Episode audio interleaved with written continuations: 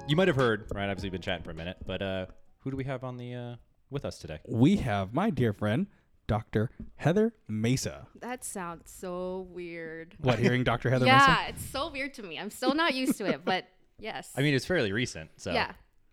Big congratulations to your recent graduation. yeah big Thank you. Thank you. Um, I would like, I would love it if you introduce yourself. Sure. Um, so my name is Heather. I'm a recent graduate um, from a program in clinical psychology. I recently received my doctoral degree, so it's a PsyD. So a lot of my training has been more clinically focused rather than research because there's different ways you can kind of become a clinical psychologist. So you can either be a PhD, which is more research focused, and I'm a PsyD, which is more I don't like research, I don't like writing, so I'm more of like a people person. So I'm more of a clinical route. Yeah. So that's me. Knowing you, that's definitely you. You're definitely a people person. Yeah. Yeah. I like being around people. I like working with people. Um, I know research is really important, but it's just not my thing. Hmm. Yeah. Um, where did you go to school I went for my grad school. sure Okay. start from the beginning. Okay. Where'd you go to preschool? yeah tell us tell us about your I was, kindergarten Well, I was born and raised. No, I was so I'm originally from Guam, but I was um, I was born in the Philippines and then raised in Guam. So I pretty much went to high school in an island. Shout out to the Chamorans. Chamorro. Mm, Chum, damn it.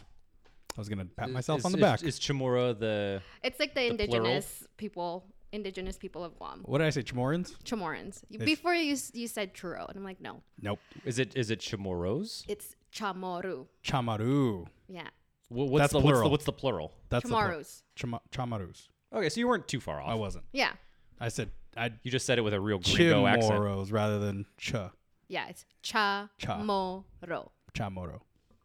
Cool. I've been practicing that and I still screwed it up. it's the thought that counts Yes. sometimes but I, I appreciate graduated it. from Guamanian to Yes, so you don't call what did you just say Guamanian. Yeah, so like Yeah. people usually assume that if you're from Guam, you're called Guamanian, but those are the people that live there. But Chamorros are like the indigenous people of Guam. Okay. So I actually have Chamorro blood. Like my dad is Chamorro. gotcha Yeah. Yeah. If that I makes graduated I, from that. I mean, I wouldn't have went gro- gr- went. I wouldn't have gone straight to Guamanian? Guamanians. More like a Guamanite. I feel like A is a little bit Guamanite? better. I think that's worse. I think that's also worse. Somehow sounds racist. I'm not quite sure. yes. Yes. I'll Something- just something- have to agree with that. Something's offensive about it, and I don't know what it is. yeah. They won't like that. Fair. Yeah. Good to know. When But we go to yeah, Guam. To so our- I went our to high school listeners. there, and I moved here when I was 17. I went to college in like a really small college in Orange County. Like I went to like a Christian school, and then I ended up in Loma Linda for like a social work degree, and I worked there for a little bit as a social worker, and then went to grad school because I felt like I needed more training. And where'd you go to grad school? Um, Alliant University in Alhambra. Okay. Yeah, they have like it's it used to be like a professional psychology school and they have different campuses internationally. They're known as for their psychology school. And then yeah, that's where I've been for the past 6 years. Where were you last year? Last year I was in Indiana. Hoo hoo. Uh, are you from there? No, I'm from Chicago. Oh, oh, Midwest. That's kind of like 3 hours. I've been there. I Where- visited Where were you in Indiana? Indianapolis. Okay. Like where? Um so I was in like the main downtown like Marion County Okay. Yeah. So I was working in a hospital there. Um, that was like my last year of the program, and part of it was interning at a hospital. And so I spent an entire year there working um, in a hospital, working with older adults, um, veterans, and just getting my hours to graduate. And I completed it, and I'm here. Woo! Was it a VA or? yeah, it was a VA. Okay. That's what I thought. I just want to make sure. yeah, I worked in the VA, loved it. I've always wanted to work with veterans because I come from a really strong uh, military background. Like my family has served in the military, so that's something that I've always wanted to do. But getting into the VA is actually really hard. Um, but yeah, that's how I ended up in Indiana. It was like one of the hardest experience. I've never had snow Yeah. before. I was just about to ask you how did you, how did you enjoy it? I I enjoyed it for like a, a week, mm-hmm. But then not seeing the sun for six months was wild. I don't know how you guys did it, but there was no sun.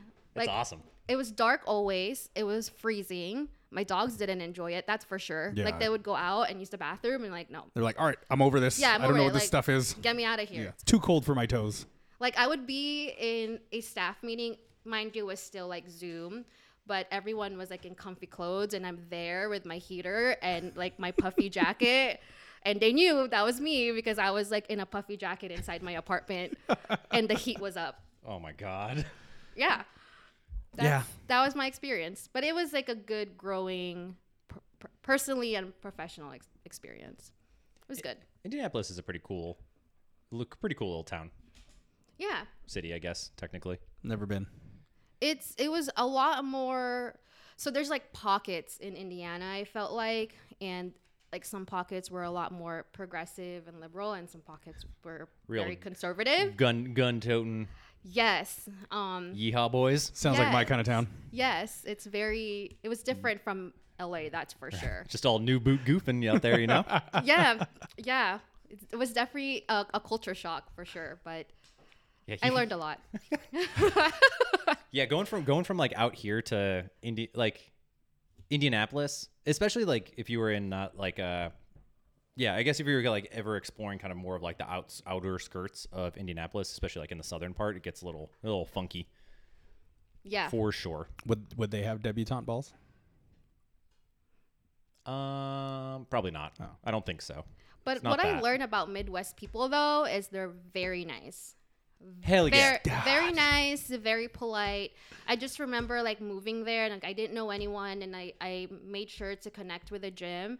And I always remember this one girl, she's like, You're new here, let me take you out. And she like this was like the first like a week into the gym and she took me out. She wanted to make sure I get plugged in. And I really appreciated that. Like I don't think I would have experienced that in LA because everyone's kind of Yeah, fuck into, no. the, into no, themselves yeah, here. absolutely not, Right? yeah. Yeah. So I was like, oh, Yeah. this is nice. When I f- when I first moved here, the only people that I was like immediately able to make friends with were from people were people who weren't from here. Mm-hmm. Specifically, like my first friend, shout out Trevor, I love you. Um, we uh, he's from like they're all from the Midwest. It was the best. Yeah. I, Like I, every person I made friends with. I feel like Heather had that Midwest mentality because the first time I went to Resistance, that was her. Like she was just like, "Oh, you're new here. Like, come Hi. on, let me introduce Hi. you. This is P, and this is like all these other people. You want to work out?" And I was like, "Yeah, you know, came here to do that." And then, yeah, That's so funny. My best friend from high school, that's how I met her. And I think I weirded her, her out because she said like I just had like a smile on my face. I was so happy to like meet her. And she's like, You were weird. I was like, Well, you stayed friends with me. you know? apparently not the that, weird one? Not that yeah. weird. I was like, Well, obviously you liked me, so there we go. And we've been friends since. perfect. I'm like her I'm like a godmother for her her first child. Nice. So there you go. Hey, That's perfect. shout out friend. Yeah, That's uh that's kind of how my girlfriend is. Oh. I, I feel like a lot of people get like overwhelmed by her because she's just like immediately like really nice. Uh-huh. And so it's one of those like I can't tell if you're being genuine or if you're like trying real hard. Um, it's Jeff definitely genuine. Yeah. Um, no, the turtle's super genuine. Yeah, it's super funny. Yeah. Um, and then she, because she, she's like, "Oh, I like you. We're gonna be friends." Like, that's how it goes. You She's have like, no choice. We're gonna at be that friends. Point. Yeah, I'm pretty No good choice. at like reading people. I feel like, you know, like I I, I I, kinda- found like I'd good so. vibes, like good vibes from you when I first met you and stuff. And I was like, okay, you're cool. So, and when you went to Diverge, I'm like, okay, cool. I Yeah. know someone here. Oh shoot, I said that. It's okay. Oh, that that's sorry. fine. Oh, okay. yeah, yeah, you're fine. you can like call places out. and Yeah. stuff. okay. I don't know the rules. I, anyways. Hi everyone. It's In my ge- first time. It's my first time. In general, we were we were prepping prepping Heather a little bit about like you know some general do's and don'ts. Mm-hmm. Um, given that this is being publicly posted to the world. yeah, Um, and prepping her for her future podcasts. yeah. Oh, we'll see about that. I hope people have you on after this. Yeah, that'd be cool. Yeah, or you start your own. We'll see. Yeah. I'm not. I'm not sure if I'm that creative. So like this whole You've tech- heard you've heard about our stuff. Like technology. I don't know how creative we are. This technically. is a great studio, by the way, guys. Thank you. Thank you so much. Ryan, did you hear that? I heard it loud and clear. Yeah, good. I'm glad. Shut up. You're the worst. Um, so what? So Eric Eric hit me up and brought up that you wanted to have you wanted to have Heather on. Mm-hmm. Have Heather on. Um, so what was there? What would like? What was the thoughts? Like what? What brings you on? I wanted to bring bring her on. because I I felt that she has. I mean, I've known her for a while, and she's always had fun things to talk about, whether we're talking about jujitsu or lifting, um, or just life in general. Um, and then when she graduated, or well, when she was on her path to becoming the doctor that she is now, um, when she graduated, she was posting about topics, and the specific topic that we're going to talk about tonight is men's mental health. And I wanted to jump on that because I was like, man, n- like she's right. We don't ever talk about it, ever. I mean, you and I do, but for the majority of male society, you don't hear about it. we as as an aside one of my clients today um he was asking like what's up what's going on for my day? And i you know whatever ran through. And i was like yeah i'm like we actually have a psychologist coming onto the yeah psych sorry i was like psychologist correct. Um psychologist onto the podcast tonight for an uh, for like as a guest. And um he was like what are we talking about? And i was like oh i'm like we're you know mental health. I'm like but kind of specifically like men's mental health is the goal. And he was like we don't have issues. Of he course was not. he was joking. And i was like and i was like fucking love you man That, that's what a, that's what a lot of my friends have said too. They're like, no, there's nothing wrong with us. You don't need to talk to her. It's like, yeah, He was like, he was like, there's nothing to talk about. yeah. yeah, I feel like that's what I've gathered too. Like, let me just preface that I am a, I just graduated. I'm not a licensed clinical psychologist, and this is not supposed to be a place for me like to provide therapy. This is just for me to provide some education. So the reason why I had wanted to start this topic about men's mental health, just because of the different experiences or clinical work that I've done, there's a theme among men that I've worked with who there there's like a stigma um, with mental health and just it kind of like inspired me to dig in deeper especially because i'm married i have a husband and i wanted my i started like a social media and i wanted my my instagram to have like an uh, a theme throughout the month and my husband and my um my father their birthdays are the same Nice. so I'm like, oh, you know what? I'm gonna do men's mental health. Oh, sorry, I moved that. Wow, I got really passionate about. I got really passionate. I was like, I'm gonna do men's mental health and like in honor of the the two men in my life, you know, and uh, gather like a survey pretty much online and see like what you all thought. And Eric had like responded because I texted him and and another friend of ours, and it's pretty much the same theme. It's like there's a stigma to it. Um, my husband had mentioned like I think men just feel like people don't care enough for men for like people don't care enough about men to like check up on them because they're men and they're supposed to have things together but it's like that's unfortunate because you do experience hardships and you do experience emotions Right. Yeah. And mental grief and Yeah. all that comes with it. And The full spectrum, some Yeah. would say. yeah yeah Do so. I think that's it's a perfect jumping off point. So you're. I feel like you're 100 percent correct on the concept of like of there being a stigma to it. Um, do I guess from like from what you've learned and kind of some of your experiences from I guess with like the clinical side, do you feel or under or do you feel or think that there is like what what causes that? I guess is what I meant to say. Or what do you think causes that? I think like based on what I saw, even just working within the VA, it, it's there's a fear of being vulnerable, like for men, right? Being vulnerable and opening yourself up first to a stranger that you don't know, and admitting that you have shortcomings, because I think there's societal norms that are kind of factoring into like how men navigate the world and there's certain expectations for you all like i don't know what it's like to move in this world like as a man i don't know the pressures that you feel but based on like what i've learned it's just that there's an expectation for you to have everything together there's an expectation for you to not show emotion, not to show weakness. And anytime you admit that you have a shortcoming or like a mental health issue, it's like it's a weakness. Or if you cry, it's a weakness. If you're sad, you're a weakness. Like you're not supposed to be sad. You're not supposed to grieve.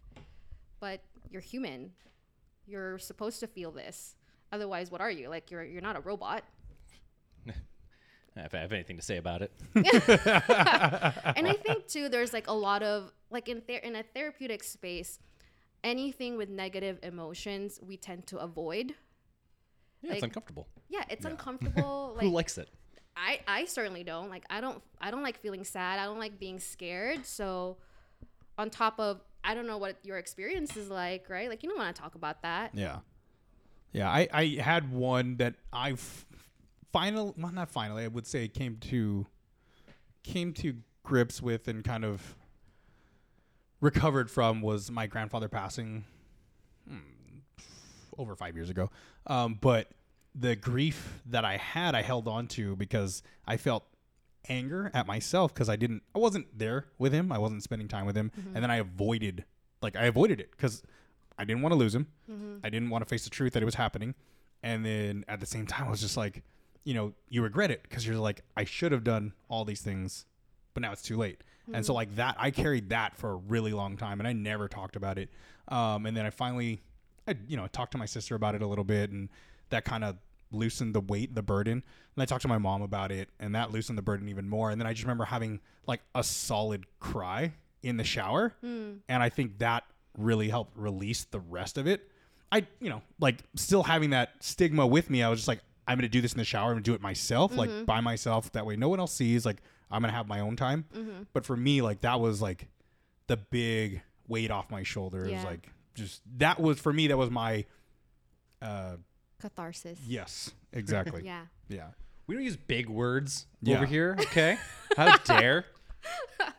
you know it's it's funny because like grief everyone experiences that you know i had um, a patient of mine who like lost uh, his wife of 68 years and he was a veteran from the vietnam era and that particular era there's so much pressure you know it's very conservative they're just no one really cared for them when they came back and i remember him specifically saying he was like apologizing that he was crying. It's like you just lost your wife. Like why are you apologizing to me? Like please cry. This is a safe place for you. But I can't even imagine like the shame he was feeling because of all the pressure. It's like no, we're not supposed to talk about this. I'm not supposed to cry. Like yeah, you are. Like you lost your wife of 68 years. I hope you're crying. Like that's a Yeah. normal Unless you're a response. sociopath Or a robot. or a robot. Yeah. Yeah. Like, so I'm glad that you cried. Like, even though it was by yourself, but like having that huge burden taken out, like, Yeah. like, Yeah, it was it was a it was a big weight release for me. I was actually happy and you know mentally I, I came to the conclusion that even though he's gone, I, he's probably forgiven me for or in my head, right, forgiven me, but he was probably just like "Ah, he you know, he's not ready to deal with this. yeah. So like I can't force him to be here. So, you know, it was it was a good eye opener Yeah. really good eye opener. I think I think since then I've been a lot more open about emotion and able to talk about it a little more. Um, yeah, I remember, man, I remember being a kid and just being frustrated and holding it in because, like, you know, like when we had our, our live session, it was like that's kind of how we were raised. Like your cousins, you know, the older cousins beat on you, you beat on the younger cousins. Just a generation of like, you got to be tough. You got to Right. just build that toughness. So, yeah, growing up does things to you. I wonder, like, what made you like hesitate to talk to your mom and your sister? regret mm. regret 100% for just not spending time with him in his last months you know i probably one of the only regrets that i have Yeah. in life is that. The but yeah it's uh it's interesting like i always find it interesting right um because i i had a very a similar experience to you in that regards with um um what was it? It was actually funny enough with my grandpa as well right um because i didn't go like when he passed like i wasn't there. And i think for me it was more of a i was like overwhelmed um because from my like pretty much from like my junior it's like my junior or senior year, like several family members have died, or, like died at that point, and it was like one after the other after the other, and I was like, I cannot handle this. So I was just like, fuck that, I'm out. Yeah. like I'm not gonna be a part of that. Um, and so I understand. I definitely like can understand that concept of like that regret because I was like for a little bit of like I didn't hold on to it for very long, but there was a little bit of me that was just like, mm, should I? Should I have not have? Like, was that the right choice? Like, how am I going to deal with living with that concept? Um, though I will say I was uh, shout out to mi madre for that because she was very very good at being like, yeah, emotions happen, cry, it's cool, Yeah. don't worry about it. Like, Yeah. you'll see me cry, right? So I was like, sweet, got it. Um, But not so, like not everyone has that experience. no, not at all. Yeah. Not at all. Um, and I, I think like to comment on that, like kind of what you were saying earlier, like you have like friends, family, like older older cousins, that type of stuff that kind of like beat that concept into you. And I think that's I think there's an aspect to it as like the older the older like generation realizes or at least kind of has an, uh, an understanding of like what the real world is actually like right? Because as we're kids we live through these very rose rose colored glasses um kind of seeing for the most part, right? I know everyone everyone's experiences are going to be different, but you kind of have this uh, ignorance to the world to a certain degree, Right. and and so I almost feel like that that uh, like the jabbing that you get from like older cousins or brothers or stuff like that is almost this like slight hardening process that like I don't I mean I don't know if women go through the same thing, but like from a guy's standpoint, like everybody that I know has at least gone through that concept of like you got to be a little bit tougher. You got to be able to kind of um, like harden up just in, like enough to be able to not sweat the small things to a certain degree, right? To be able to make it through to you know, especially when you get into like uh, like grade school, high school, right? Where like uh, I mean, kids are assholes. Yes. Like they just they just are. Yeah. Right. Yep. Um, they're not developed enough to understand what the hell's going on. Like, man, I can only bel I can only think about the type of shit that I used to do. Um, Or say. or say, right? Where I'm just like, Ooh, like looking yeah. back. You look back and you're like, God, let me let me delete that off Facebook real quick. I never said that. No. yeah, pretty. I mean, to a certain degree, right? We were all edge lords back in the day. Oh God. Um, but I, I think that's like that's part of the little bit of that hardening process, and is kind of like almost a, I guess like the Western's concepts of like rites of passage Yep. to a certain degree, at least Yeah. from like for young men. Mm-hmm. And I think too, like you brought up like the difference between expectations with men and women, and you're I th- I completely agree that there's a difference with how women are treated and or girls like growing up. You know, like if they were to fall, someone was there to catch them right away. You know, where uh, if you were a boy who gets bullied in like the sandbox or whatever, your parents are gonna tell you to stand up for yourself. You know, you have to be strong. You have to do this. Whereas if you're a girl, it's like no, you have to be proper and do this in a certain way, and it's Oh. just different, very different. Oh, for sure. Uh, there's definitely like, um, you know, the the society, the like the societal concepts of like how we raise kids is. I mean, I don't have a kid, so I can only kind of speak from like a secondhand opinion to a certain degree. Um, but it's like it is a the, the that disparity in the way that we treat pe- like treat kids growing up is definitely like kind of fucked for the most part, right? Because Yes. right we we do societally speaking do i think it's getting better right in general um, but we still have ways to go. But the uh, this like coddling of like almost coddling of women this kind of over sometimes over tough like quote unquote toughening of men um, just like really creates this like weird divide in the way that we grow up and then trying to understand how to interact with each other which i think is also part of why like high school is so goddamn awkward. Oh my God. right? Because we don't because we're like we're we're literally like you know just in the sense of speaking of male and female in this regard like you know um you're you're almost like living living or walking th- you're you are observing essentially diverging paths of adulthood in how you are raised and how you are treated and then you mash all of them together in high school as like you know uh, puberty and like hormones start to happen, and it's like you have no concept of how to like interact, Right. And it's super fucking awkward, Yeah. Especially for me, where like at least for me, I grew up. I like my brother's ten years older than me, so like there is a huge age gap that changes Yeah. the way that we interact. At least when I was younger, so I didn't have a sister, so I was like, I don't know how to do this stuff. Yeah. this is weird, um, and vice versa for the most part. I'm sure I can imagine. Yeah. I and you know what's like funny about that too is like going back to the high school part is like I went to an all guys high school. So Oh wow. that definitely fest. that definitely didn't make it any easier I went to to an all girl Catholic school. man. Yeah. Yeah. Public school, baby. I wish. Yeah, but like same sex schools, like it just made it that much harder because like you said you you have all these teachings in your head and then you you're that socially awkward kid in high school and you're trying to figure out which group you want to hang out with and who's the cool kids and who's not the cool kids when in reality it's like you're all just dumb kids you're all Yeah. just dumb kids like you should all be like getting along and i you know if i could go back and tell high school me i would be like yo don't make fun of anybody because you'll regret it thinking about it later like every year you see them that like something else is going to happen knowing what i know now i'm just like man like yeah if i could just go back and tell myself right before day one of high school be like hey treat everyone nicely Mm-hmm. don't be making fun of people you know you don't know what they're going through like i wish i could have that talk with younger me Yeah. Yeah. god Don't we all? yeah I was. I feel like I was pretty nice.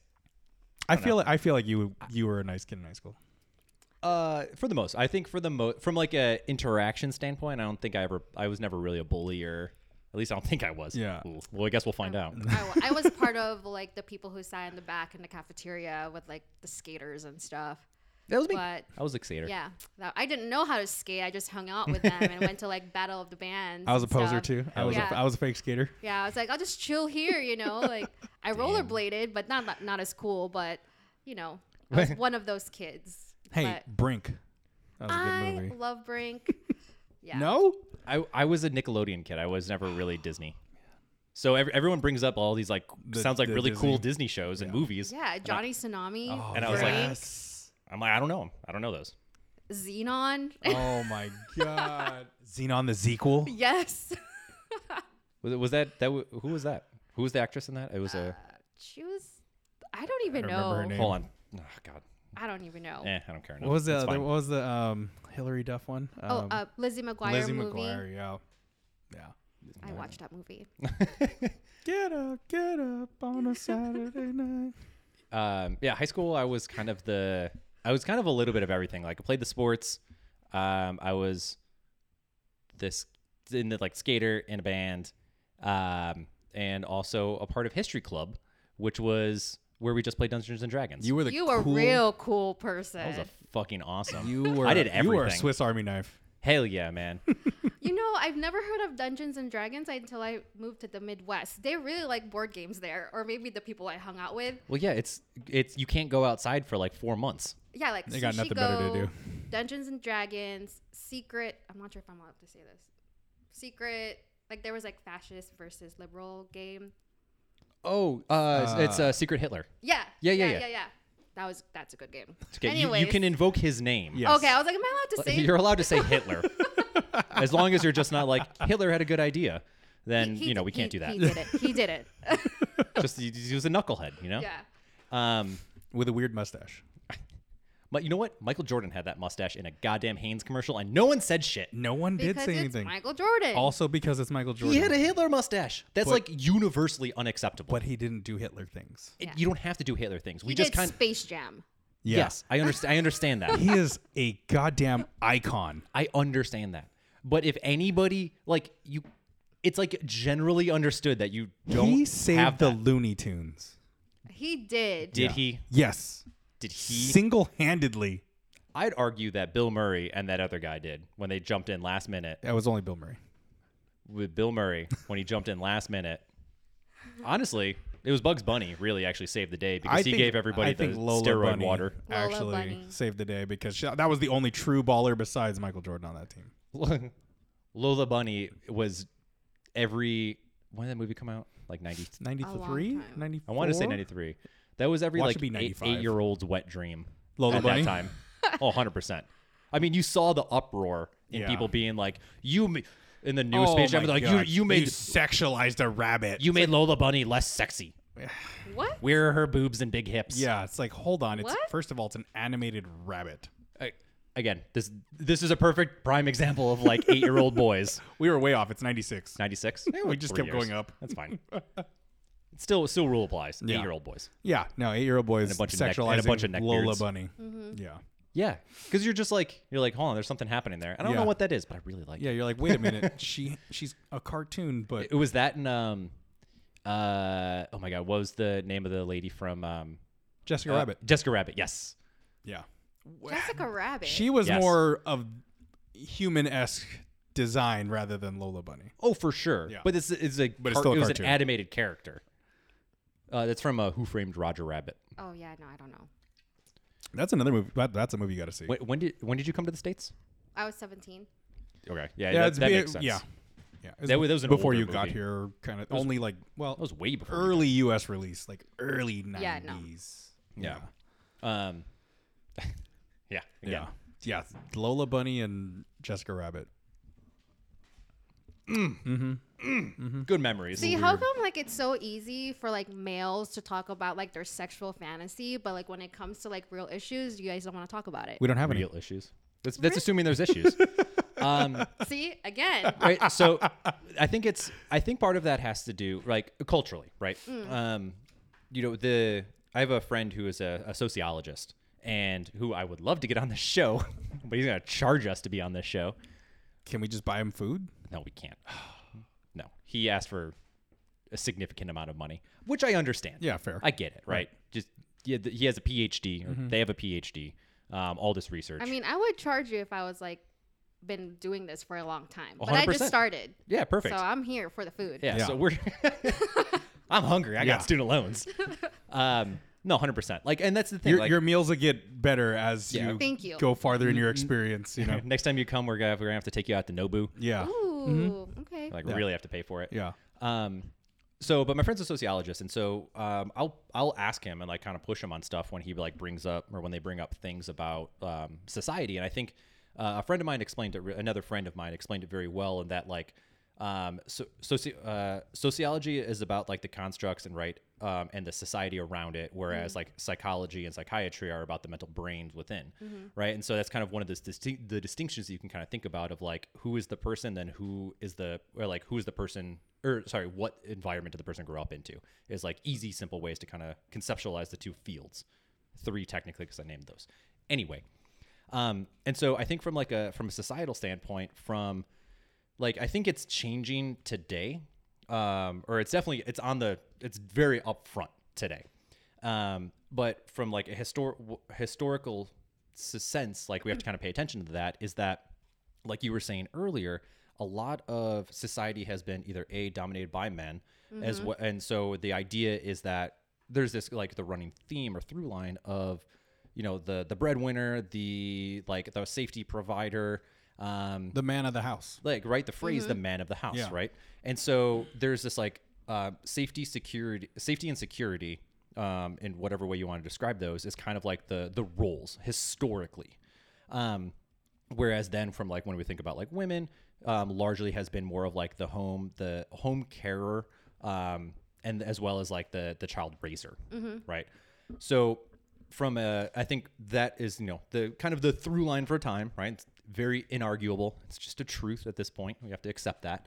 Um, and so even though society has changed at large pretty aggressively over time when we look at i think when we still look at the um, kind of you know the generations past that we think of like you know you know parents raising kids et cetera et cetera right? There's still going to be always like little like remnants of like their parents right? So like i'll hear stuff that like my dad my dad says that is very similar to something i could perceive my grandpa saying where he grew up in the like the er, he- like he was in World War II type of thing, right? So there's like phrases, concepts, and like thinkings that I'm like, uh, that's an old world concept, Right. Um, that is like a remnant of the past, and so um, I think we, as time progresses, we inherit we inherit our parents' beliefs to a certain degree as we're like growing up because that's kind of the values that are taught to us, and then we hopefully at some point develop our own personalities and our own world views that is ideally better. So I think part of why we have such an a, such a an ease of say speaking about the uh, you know sexual fantasies or like sexualization is because that's a kind of like a again one of those through lines of things that we've talked like we've Right. grown up with right this machismo um, right that we Yeah, that we are learning absolutely, that yeah. Becca was talking about Yeah. of right there is um be, be- like between men there is generally this kind of um you know for lack of a better phrase dick swinging contest always happening right, Right. there's this kind of like one uppingness there's this kind of like uh just the the way to interact is is just different right amongst men. And again talking about parents through parents ideologies and concepts through lines like that was just something that kind of existed um, or exists. And so we had like this be a man talk about like the you know the winnings the sexual earnings type of things. Um, whereas then everything else kind of aside has been like largely thought of to be repressed because there's still again this through line of like safety and security. And if you show weakness then that means you can't necessarily show security or safety in the face of like danger for example. Right. right? And i think that's kind of the the concept. Welcome to my ted talk. Yeah. Yeah, no, that was that was great. no, no, that was really good. It actually it reminded me of like a conversation that we had with a, a friend of ours. We saw him walking um, in our neighborhood with his with his dog, and it's so funny because if I think if I wasn't there with my husband, he would have talked completely different. But like every time he said like a bad word or used a derogatory like term like for a woman, he was like, "I'm sorry, but this is the only way I can describe it." Yeah. But like. I guess like that sucks, but I think it's like like you're right. There's like a lot of like machismo thing happening, and you have to like present yourself a certain way when you're surrounded by other males. Mm-hmm. And why though? why Yeah. why so why do we why do we have this like manliness that we show mm-hmm. amongst other men um i think it depends at the age to a certain degree. Yeah. um again i you know kind of going back my my thought is uh w- what w- we're shaped by our society right at large. Um sure there's going to be some innate concepts to it um, from you know nature right but nurture definitely plays a huge role into it. And so i think depending on the era at which you were you were raised will kind of lead to different uh, viewpoints and like ways and ways and forms of expression. So when I think about myself growing up, um, what did I watch as a kid? Um, I watched a bunch of like cartoons um, where you are seeing, um, you know, like big, ripped, muscular like characters, right? These like this idea and concepts of like bravery and like jumping into the face of danger, um, Saving the damsel in distress. saving the damsel in distress, right? The women. the woman generally speaking yep and so there was that like that was something that was like on our eyes right? We kind of would take that in. And you know youth is very impressionable. So it you know i could see that stuff playing into it. And then as i started to grow like for me for example starting to grow older um, you know you start to look at other things. Um, and so then uh, you know, trying to find, say, like role models, for example. So for me, it was, you know, I would obviously, I would look to my, like my brother and my dad as examples of that, but I was also rebellious to a certain degree. So I was like, I'm gonna look at other ways too. Right. So the things that I was passionate about was like music, punk rock, and I was interested in like skateboarding. So two not fine examples for like how to move through the world, right? But I adopted those personalities because that's like I was, you know, at that time I was trying to find who I was, Right. um, right? So there is this like level of aggression um, that I was like, this one, this is something that needs to be done, right?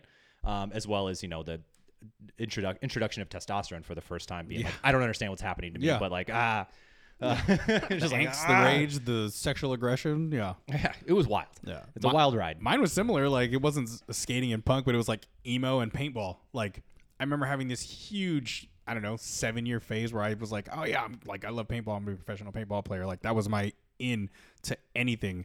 And I was just like, oh, I don't, you know, I don't want to care. I don't care what you guys say about it. Like it's the best sport ever. And I haven't played paintball in about 15, 12, 15 years. Like I, you know, like it, it, it's, it's, but it's like, I, I guess with dealing with, you know, the hormones, testosterone, like for me, that was like my way to be aggressive, my way to mm. try and be an alpha, if you will, right? Like to, to show that machismo, to show that I'm better than you. Like, yeah. you know, it's just all of that. Plus, um, when we were talking live, like culture, right? Like, you know, being Mexican, that's the machismo is just like we're a proud people. We're a very like we're we're good and we earn our way kind of people, and we want to show it. You know, Yeah. and it's just that's that's how we're raised. Yeah. Yeah.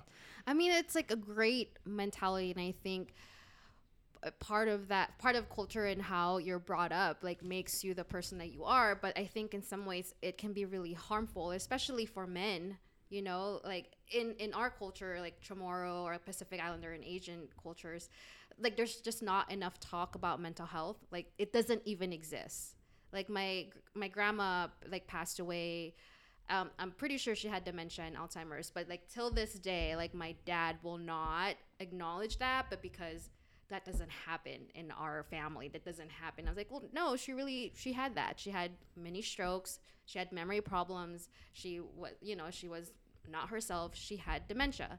But like even my dad admitting that to himself that my grandma had those problems was hard. But I think that's when it's really important for like someone like me who come from like this particular culture to like talk about it. And this is why I really wanted to like get into it and talk about men's mental health because it's not talked about enough. And and that's why people there's like a delay in seeking help. Yeah. Yeah. I mean, in in general, right, when we look at when we look at like some of the statistics, you know, uh, men in large are the ones that are going to be like more often going to be like committing suicide, right? Um, likely they complete it the most. Like and, they, and and see see to completion, right? Winners. Um, but anyway, uh, Morbid. yeah, No, a little but more. it's- It's, a dark it's- dark joke. It It's is, but true. yeah, but it is. And we also say, like in the field of like mental health or psychology, we don't say commit su- uh, suicide because it's such like a stigma on that person. They completed a suicide or they Attempted? attempted, but like committed, it's like they committed a crime, and it's not like they were in pain. That this No, for is- sure. This was their only way out, and it's unfortunate that men are like the predominant people who complete it and attempt it. Yeah, and I think going back to I think some rash- rationales, and I'm definitely no expert on this one, so this is don't take this as any form Yeah. of advice. Um, but I, I think a lot of it is boils down to social stigmas and social pressures, right? And I think a lot of that comes back down to this like I keep repeating myself, but this through line of like quote unquote manliness, Yeah. right? The stoicism, the you know the pr- the provider, the leader, the you know protector, um, and so having that having that like mentality, you know, and I, I I feel like I try really hard to kind of be the anti that to a certain degree, um, because I know like I've ex- I felt what that feels like to have that like weight sit on my shoulders when I was younger, right? Because I was I was like, this is the expectation of me. Um, but as I kind of progressed into the world, I was like, ah, it's not really the case. Like, okay, I don't have to hold on to this type of like this feeling of like being something that I'm in reality not. Um, and I think I, for me, like, stop me at any point in time because I'll ramble. I just want to say I love that for you, but continue. I love that journey for you. Um, but a lot of I think a lot of that actually happened to me with um, when I was in high school when I kind of like had this like it sounds this is gonna sound so stupid, but you ever you ever see the movie Yes Man with Jim Carrey? yes. yes. Perfect. Works every time. like a charm. Um it was that was like a weird spark in my head, right? I was going through some weird shit and at that point I like saw this movie and I was like, man, that's a good idea. I'm going to adopt that concept. And I was and to a certain degree, right, within reason. And uh, so that's what got me into playing Dungeons and Dragons. At a certain, at like that got me going into like a bunch of shows, right? Because I was like, fuck it, I want to go to these shows. All my friends are assholes. Like, I'm just gonna go. And I would like do stuff. I started like doing stuff alone, which was a weird ride, by the way. Um, but that opened up a lot of these experiences and kind of forced me to interact in ways that I was kind of more uncomfortable doing. Um, and so that like that opened up something in my head where I was like, man, I'm like, you know what? I like I'm doing the things that I want to do regardless of the people around me that didn't, and I wasn't like holding, I wasn't beholden on essentially the acceptance of my friends to either join, like to join me in order to do something to or pursue something that I enjoyed, um, let alone like the to a certain degree the like persona that I built up potentially being pushed back against if I was doing something that like didn't work, right? I was the nerd who played varsity sports. Um, like I skateboarded, um, but also did a play, right? So it's or yeah, so it's like these these like a lot of these like kind of conflicting ideologies within like one, and so they, they like sat really well with me, and I think that's that's like what progressed me into the point where I'm just like, yeah, fuck it, I'll do whatever, whatever. To a certain degree, I'm like, whatever I feel want to like I want to do. Um, but that uh, but that stigma to kind of like not right because I felt that right. You know, when I I told friends that I was doing a play, and, you know, I was immediately like, you gay? Yeah. And I'm like, okay, Yeah. like it's extra credit. I'm like, I'm getting an A in a class for doing this play. So if- if that makes me gay, then I guess uh, I'm That's gay for fine. knowledge. I guess. And And good girls grades. love actors, okay? Yeah. So Look well, at depends. Hollywood. it's art. Depends. it's art. my my girlfriend is s- quick to say that she will never date an actor. Really? Yeah, she she like did like musical theater Oh, or did the not musical theater theater in uh, college. That was like theater and psychology. Oh. Um, also, being in the industry, they're not all that. I just I just want to say like why can't you be both? Why can't you be a nerd and be a jock? Why can't you be an emotional person and be a strong person? And Well, I, I think you can. You You, 100 can, you yeah. 100% Yeah. can. but Um, you have to like almost fight for that. yes. And it, I, I, this is, I don't know, I don't have a good answer, right? like, I'm trying to my damnedest. And I've been Yeah. thinking hard about a lot of these concepts, knowing that this conversation was about to happen, and I couldn't come up with good answers. Um, that's, it's this, like, again, I think it's this, like, weird pressure, right? Um, societally, I think is really what it boils down to. I don't, I, it's one of those things that's like, you know, you, you were, we're so, that's a bad way to describe it, but we're we're very aware right now of a lot of social issues um, in so many facets of kind of the American way or the American existence, if you will, and like like a lot of the issues, it's really really hard to pinpoint one specific thing that's like this is the catalyst that started it all. Because stuff had like um, you know we talk about like women's rights. We talk about like lgbtq issues and like kind of liberations and freedoms etc and so much of this stuff has been like woven into the fabrics for so long that it's really hard to find a specific instance of like the more covert op like covert or kind of like I, I say covert in the sense of like it's not as glaringly obvious as say someone like on the corner spouting homophobic slurs or spouting, mm-hmm. spouting racist slurs, right? Because that's that's very obvious and objective. Where you can go, that is racist. Mm-hmm. Mm-hmm. Um, whereas to think about, say, like to a certain degree, some of the laws that exist or some of the kind of social norms that exist, it's really really hard to pinpoint that moment where or the the this kind of behind the scenes like racism or homophobia or whatever whatever ism or ob that you want to explain at this point. And so when we're talking about I think the stigmas that go again that are like kind of this anti-man to a certain degree or not that's a bad way to describe it. Um kind of this like machismo. I don't what what word else can I say? Cuz like Like anti-emotion, anti. yeah, this like like I don't want to say toxic masculinity because I hate that word. I hate it too. I understand the Why? concept but it is toxic because I think because it's it's a bad way to describe it. because it's a stigma. No, not that it's a stigma. So I think uh what what did my what did my client say today? Because we were actually kind of talking about this a little bit. He was um he's like it's not about the brand, it's about the messaging. And he's like this largely applies to a lot of things. So he and I think that's a good example of this thing where the idea of toxic masculinity, just those two words put together, implies it like just on a face value says masculinity is toxic. What is toxic? Toxic is something that is like bad, it's harmful, it's hurtful. It's something that you don't want either in or you like in you, around you, or anywhere at all. So, right, because it's harmful. So that like those two words put together kind of sounds bad. Now, if you were to dive a little bit deeper into the concept, you go, okay, I under what is toxic masculinity in the, the in practice to a certain degree, right? It's all these issues that we're talking about, which is like the lack of emotions, this over aggression, this like alpha mentality, if you will, um, as amongst other things, right? The superiority, this entitlement, whatever you want to say. So we can we can say like yes that is the definitions that we're speaking of when we say toxic masculinity but for the mo- for the most part people are going to be very reactive eh, or people are very rea- reactive to anything that you're going to be saying right?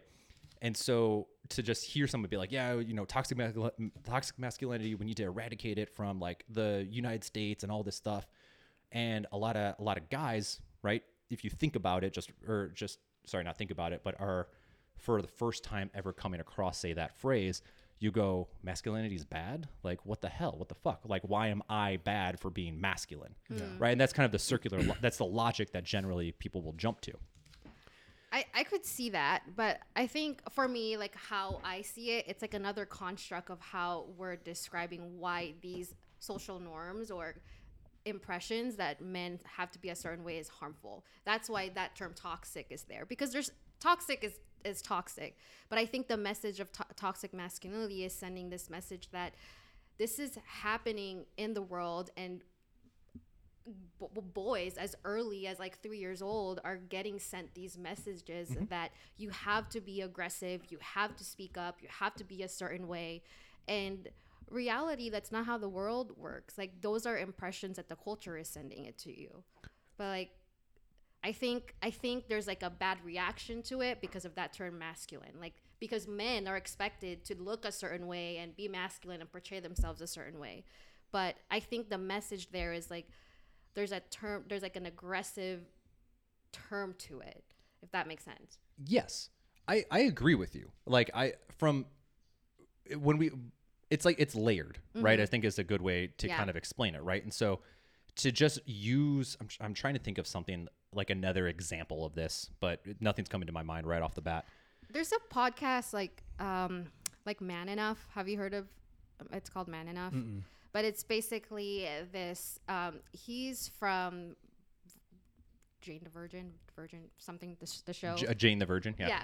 Um, basically, he talks about how, as a man, he had like put this expectation on his wife to be the emotional person and the partner, be the one to read how he's feeling rather than sharing his emotions. And part of that's because he was sent messages to be a certain way in a marriage. Mhm. You know, he has to be the provider, he has to be the protector, he has to be a certain way. And part because the opposite of that is not man enough. And For sure. that's like toxic masculinity because you were sent these messages. Yeah, hundred percent. Yeah. Um, also just Oh, make I- sure you're talking into the mic. Oh, I'm sorry. No, no, you're fine. no, it's really it's really hard to like you want to like move your head. You, yeah, you want to lean mic. and interact with the Oh, person. Yeah. okay. I know, Because I want to like see you, you know. Yeah. Yeah. it's hard. You got to do some weird stuff. you- you, like we have to lean in like this, and then yeah. yeah. Okay. no, you're good. Sorry about that, guys. I hope you heard it. No, no, it's it'll show. it, it'll show it up, came but- through clear. Yeah. Okay. Um, but no, I again, I I agree with you. I think the it's just it's the phrasing, right? It's just purely the phrasing by itself is the message that's get that's not coming across, right? So it a good a a decent parallel, right? You can kind of think about this is all of the people that are you know the people that are like um you know like fuck the rich, right? Yeah. Or um or fuck the cops, right? Or what, whatever like anti thing that you're kind of going against, right? Anti-fascism, right, is a thing, right? Actually, that's a, actually a terrible example. Yeah. now that I say that out loud, right? But actually, all of those are pretty bad examples. It's like This is what I that get for you- trying to do off the- like being a the feminist. dome. uh, Being a feminist is is like bad because they're so like extreme kind of thing. Is that a good example? um, Eh, no, not really, it's because not. I've met feminists. They're they're not extreme. They just have they have They views. just want equal rights. Yeah, they have That's good all. views on on this on certain topics. Like, some, some. So I think I think it's just the extremists Yeah. who make everything that much worse because of how extreme they take it. Yeah. Obviously, but I just wish, like, I, I guess what I'm coming from is like I am, I'm sad for you guys that you have to kind of be more mindful of how you move in this world to fight that pressure. Like, I like be able to be okay and be accepting of yourself that you're crying. Like, why did you have to cry in the shower by yourself? Although it was really, you know, a mind blowing experience for you, but like why couldn't you share that with someone else? Or why did you have to be more mindful of like what you were fighting in your in your brain? Yeah, And yeah. i wish it wasn't like that for you all. For sure. Yeah. right. And I- i think the the dualities that we all ex- the, that we all like move through within the world is always something that we're kind of fighting right? These like conflicting concepts. Always. Um and i lost my train of thought. Ooh damn it and and you know, well, Thank to you. piggyback on that, on I'm I'm with you on that, right? Because I'm more. I don't know. I I this wasn't a message passed to me. This wasn't like something enforced on me. But I've always been the shoulder to cry on or the ear to to hear you out, right? Mm-hmm. Like. I- I don't know if I put that on myself, but I just I'll hear people. I enjoy being that person to talk to if ever, anyone ever needed to talk to. Just because like, if you tell me, hey, like I'm going through some shit, don't share it. I'll go to the grave with it. Mm-hmm. It never we never had this conversation, right? Like, but for them to relieve it and get, I I think that's because that's something I didn't grow up with. Being that for someone else helps me alleviate whatever guilt or whatever I have going on in the back of my head. Not that I have any, but it, it's it's just that like I'm here for you if you ever need anything. like kinda. you were like the caregiver role. Kind of, yeah. Um, and I don't, you know, I may have got that from my mom. I may have got that from my grandma. I- You know, I don't know who I got that from. Um, but I've never felt that that was like a, a, a pressure put on me. I just happened to one day be like, "Yo, are you okay?" Like, um, but I think it's very rare that it's happened for me where people will be like, "Hey, are you okay?" Like the check in, Yeah. you know. And I, I'm I'm realizing that more and more. I think I get that from my dad. I had a conversation with my cousin not too long ago about like how he was that way. I didn't know this because I was a baby and this happened before me, but like he was that way. So that was something like inherent. He would mm-hmm. always check on people, but no one checked on him. Yeah. And so I think, you know, not knowing that, like I would be, I would do that. But now it's like having that conversation with my cousin who grew up with him. It's like, oh, that that makes sense. Yeah. I'm not sure if I'm allowed to share. Well, my husband is like so cool, but And a um, cutie. and a cutie, um, but I, I feel like he has like that same like mentality too, where he's he's he's like the people for everyone and like the last person to ask for help and i wish it wasn't like that Yeah. and i wish you were more comfortable to say like hey like kind of check up on me and or or for him to be like hey i'm not doing well and sometimes you know i'm, I'm like hey are you okay you know and that took a lot of time for him to kind of just sh- show emotions and i wish like males didn't have to experience that because it sucks like you know like technically you're like going through this alone and it shouldn't have to be like that Yeah. Yeah, I, th- I think there's I think at some point in time too, and a lot of people might be able to uh, like agree with this. I think there's because of the world that we live in, or that we're living in, right? The expression, like men's expressions of emotions, can sometimes be fetishized as well. In the idea of like I, ooh, I got to see him cry, or I got to see him express something, right? Yeah. And it feels weird and it feels dirty um, when you whenever I don't know if you've ever experienced that, but I have.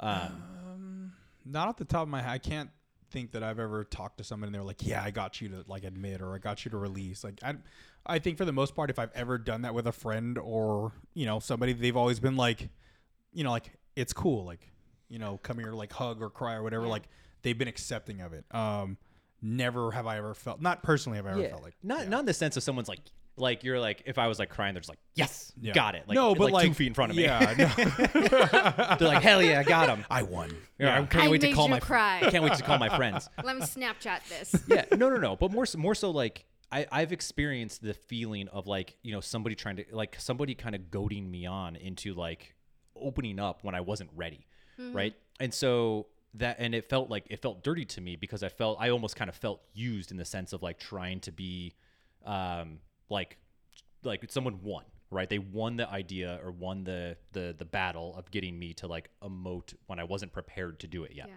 and so i think there's like to a certain degree there is this like fetish- fetishization of like men's emotions um that can sometimes be worn as almost this like badge of honor of like i got him to open up to me and nobody else um whatever the case may be um and a, a good a good example that I uh, actually a kind of a fun, a good example that I heard to kind of relate this is like, um, w- like women guard their sexuality like as men guard their emotions, mm-hmm. right?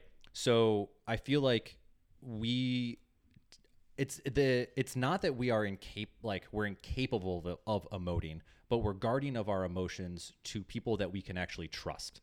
And I'm speaking with huge brushstrokes right now.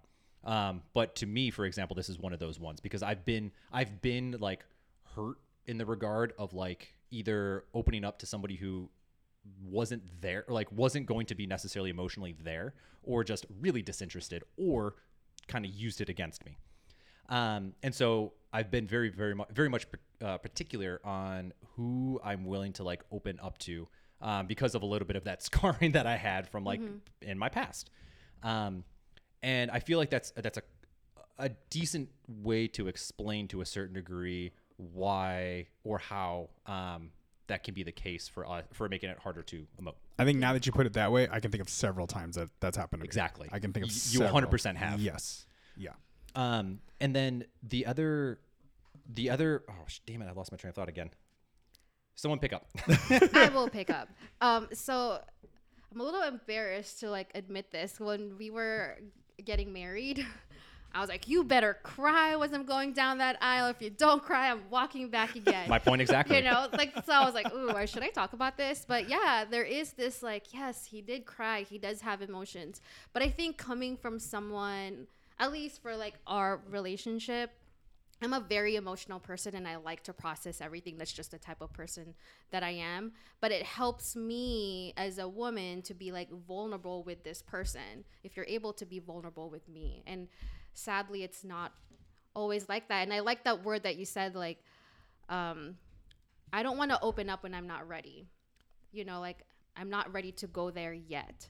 And and therapy like not to like hey everyone needs to go well everyone does could You should def- you should definitely go Yeah. to therapy at some point. Yeah everyone awesome. could benefit from therapy but like i wish the message that i really want to send is that you're allowed to change your therapist if you're not connecting with them and you're allowed to go on your pace you Yeah. know you're allowed to say what you want to say and share when you're ready to share and being vulnerable in therapy it comes both ways you know like you have to be comfortable to be vulnerable with your therapist and your therapist has to be comfortable being vulnerable with you and yeah i just want to like send that message that it's a lot of work to be in therapy and you have to be ready for it i think that's the word that like stood out to me when you were talking Yeah. Um. Yeah. I mean, there's. Uh. Shit. someone jump in This is very common, so don't stress it. Um. Yeah. I. I. I think the the readiness, like the readiness. I, d- I don't know, right? If this is more like a societal thing or more of a um a, a nature based thing. Um, but I, I think the to a certain degree the expression the expression of emotions at least for me has a very like words mean stuff to me um, and i think it's i think it's important to use words appropriately. You know i the word love does not come across my like does not pass my lips that often because there are very few things that i love because love is such such a a strong emotion right? It's such a strong feeling. I love my girlfriend 100% right? Easy to say. Um, i agree with that one. Um, but then I like on a flip side, right? Um, I could tell you like the, my girlfriend loves this wine. My girlfriend loves this ice cream. She loves this other stuff, right? So there's like there's this weird reversal of words um, that I find is fairly fairly common. This is no degradation to her by any means. Like it's just my personal opinion on the use of words. So I think there's like I think there is something to be said that I- I don't know if this is a guy thing, right? Maybe, right? I'm a dude, so maybe you're a dude. She's a dude. We're all dudes. um, dudes is a gender neutral term. Thank you. Um, Kel, love you. Um, but I, I I find that that's like a really interesting thing, and that I that never really came to like fruition for me. Um, see, I can use big words too. Um, Caterpillar. Big word, baby. hip hop, hip hip hop anonymous. i can't say that um but it- that didn't really come like i I didn't really like realize that until i was um i was working with somebody and that kind of like that came up and i i made a i that slipped right and i was like oh man i really yeah i'm like i really love this thing and he's like don't use that word i'm like what are you talking about he's like do you love it like do you actually love it I love lamp. yeah. And I was like, huh. I like it made me think for like it like kind of put me on my heels for like a day where I was like, oh shit. I'm like, that's an interesting concept that I like don't know don't know that I necessarily like realized myself. I have the same thing with the opposite word. Hate. Yeah. There's nothing in this world that I ab- well, take that back. There's, There's very, definitely things. There's very, very, very, very few things that I hate in this world because it takes energy to hate and love mm. those specific things. So it's very, very, very, very scarce that I use the word hate. I'll dislike, I'll have disdain for, I won't care for. But if I hate something and I say I hate something, I hate it. I hate it. Absolutely hate it. But I- it's far, very far and few between. I will also make a note. I might be a huge hypocrite right now. So there's a, probably a really good chance too that I'm also saying I love a bunch of shit. Uh, yeah i always say oh i love that but So- I, I do but do you? But do you? Do you love it? Why don't you marry it? I did. Already did. Nailed it. And a cutie again. It's And got- a nurse. and a nurse. Um, nurse and doctor combo. Ay. Where did we go wrong? Uh, Why that- don't you that- become a doctor, please? Hold on. You're assuming that what we're doing was wrong. If loving you is wrong, I don't want to be right. that's right. Wow. I dislike. s- I, I dislike to see you leave, but Hate to go, But I love watching you. Yes. leave. How the fuck does that? Yeah, first go? I, I, I hate to To- see you go, but I love to watch you leave. There you go. Yeah. I was trying to say dislike because I, you know, Right. you don't hate. No, of course. Yeah.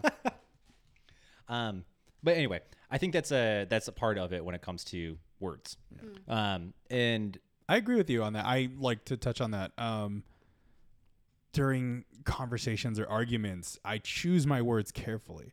And I've always been, not always, I've been um, accused of either, either overthinking the conversation or not having a response because I don't respond quick enough.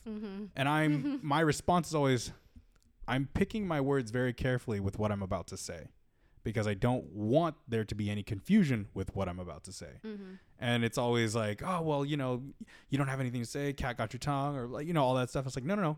I'm processing every word you just said, all 32 of them with punctuation, and I'm about to give you the same thing.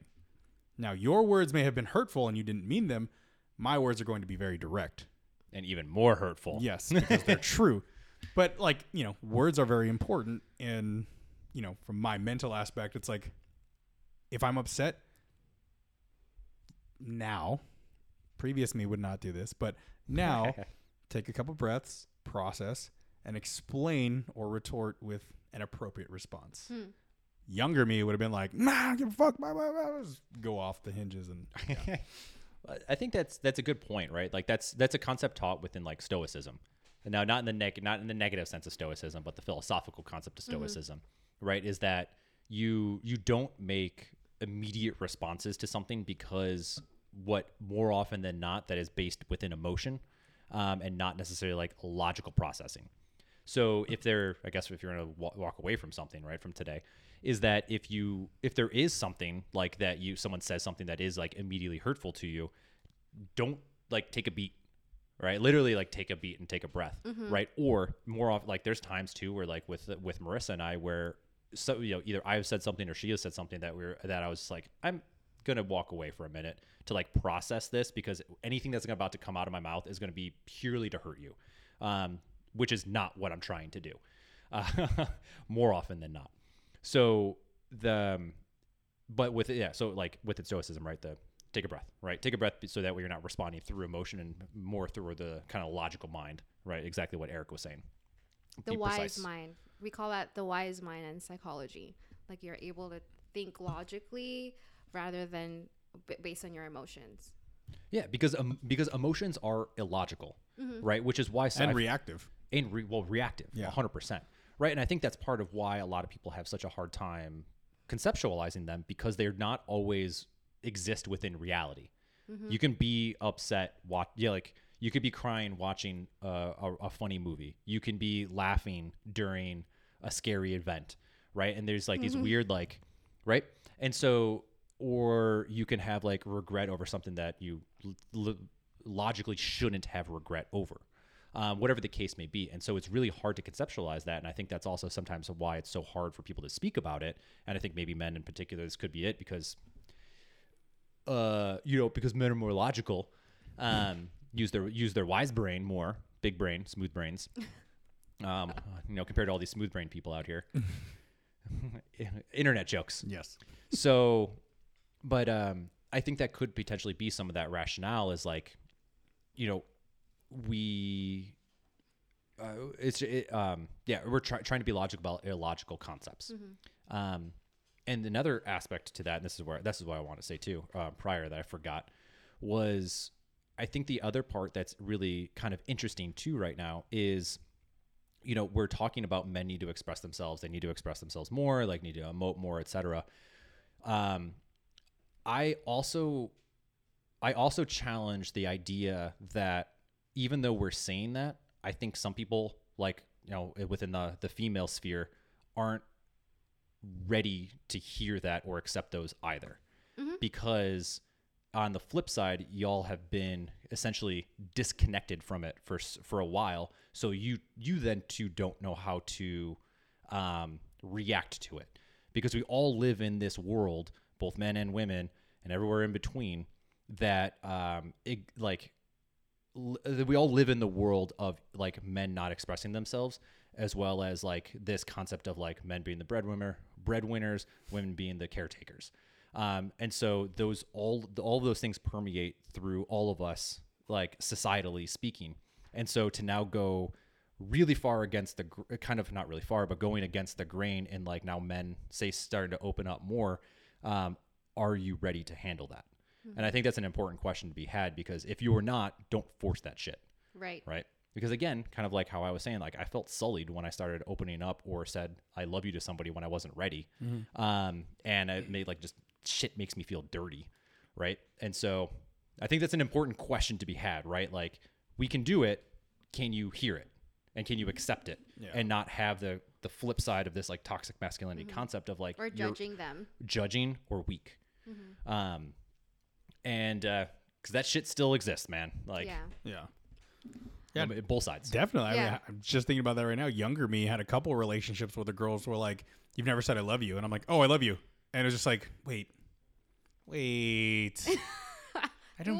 Yeah, I didn't mean to say that. Already. Like the pressure. She's like, oh yeah yeah. I was like, I, uh, we just started dating. I don't. Why did I say that? like, just thinking back, I was like, wow, yeah, I've I've done that a lot. I I had I had a girlfriend when I was younger.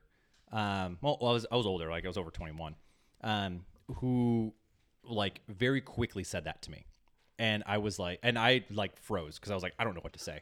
I was like, I'm not ready to say that yet, right? And that immediately threw a rift in our relationship. And I was like, you forced that shit on me. Like, don't be mad at me because like you're willing to throw words around that I'm not ready to say. Anyway, long story short, um, I ended up saying it and then immediately took it back. And immediately I was like, I shouldn't have said that. I'm not ready to say that. Um, right. And long story short, relationship ended. Probably for the best. I'm pretty sure she was cheating on me anyway, but that's fine. that's fine. I know. I know what her husband now looks like. So your loss. Anyway, Person. your loss, my gain, because now I have Marissa. Hi, Marissa. Winning, Win hashtag winning. winning. Um, but yeah, dude, I I get it, man. I get it. Yeah. Um. Yes. Um. What? Like women should Oh. be ready to like. Sorry.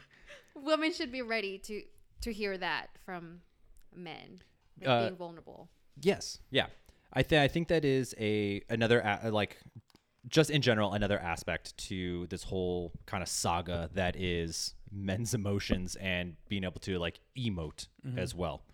Um and also kind of understanding too to a certain degree that like we speak different languages to us like within this world. Yes. Um you know, we don't um you know we we interact differently we inter like with men and men women and women kind of just in general like you know i think of it very much in the same sense as like we have our friend voice we have our professional voice at least you should yes. right hopefully they're different Yeah. but you know i'm not going to walk into say like my office right quote unquote here um, and speak to the speak in the same way that i am speaking to like eric er, eric or you know any of my friends.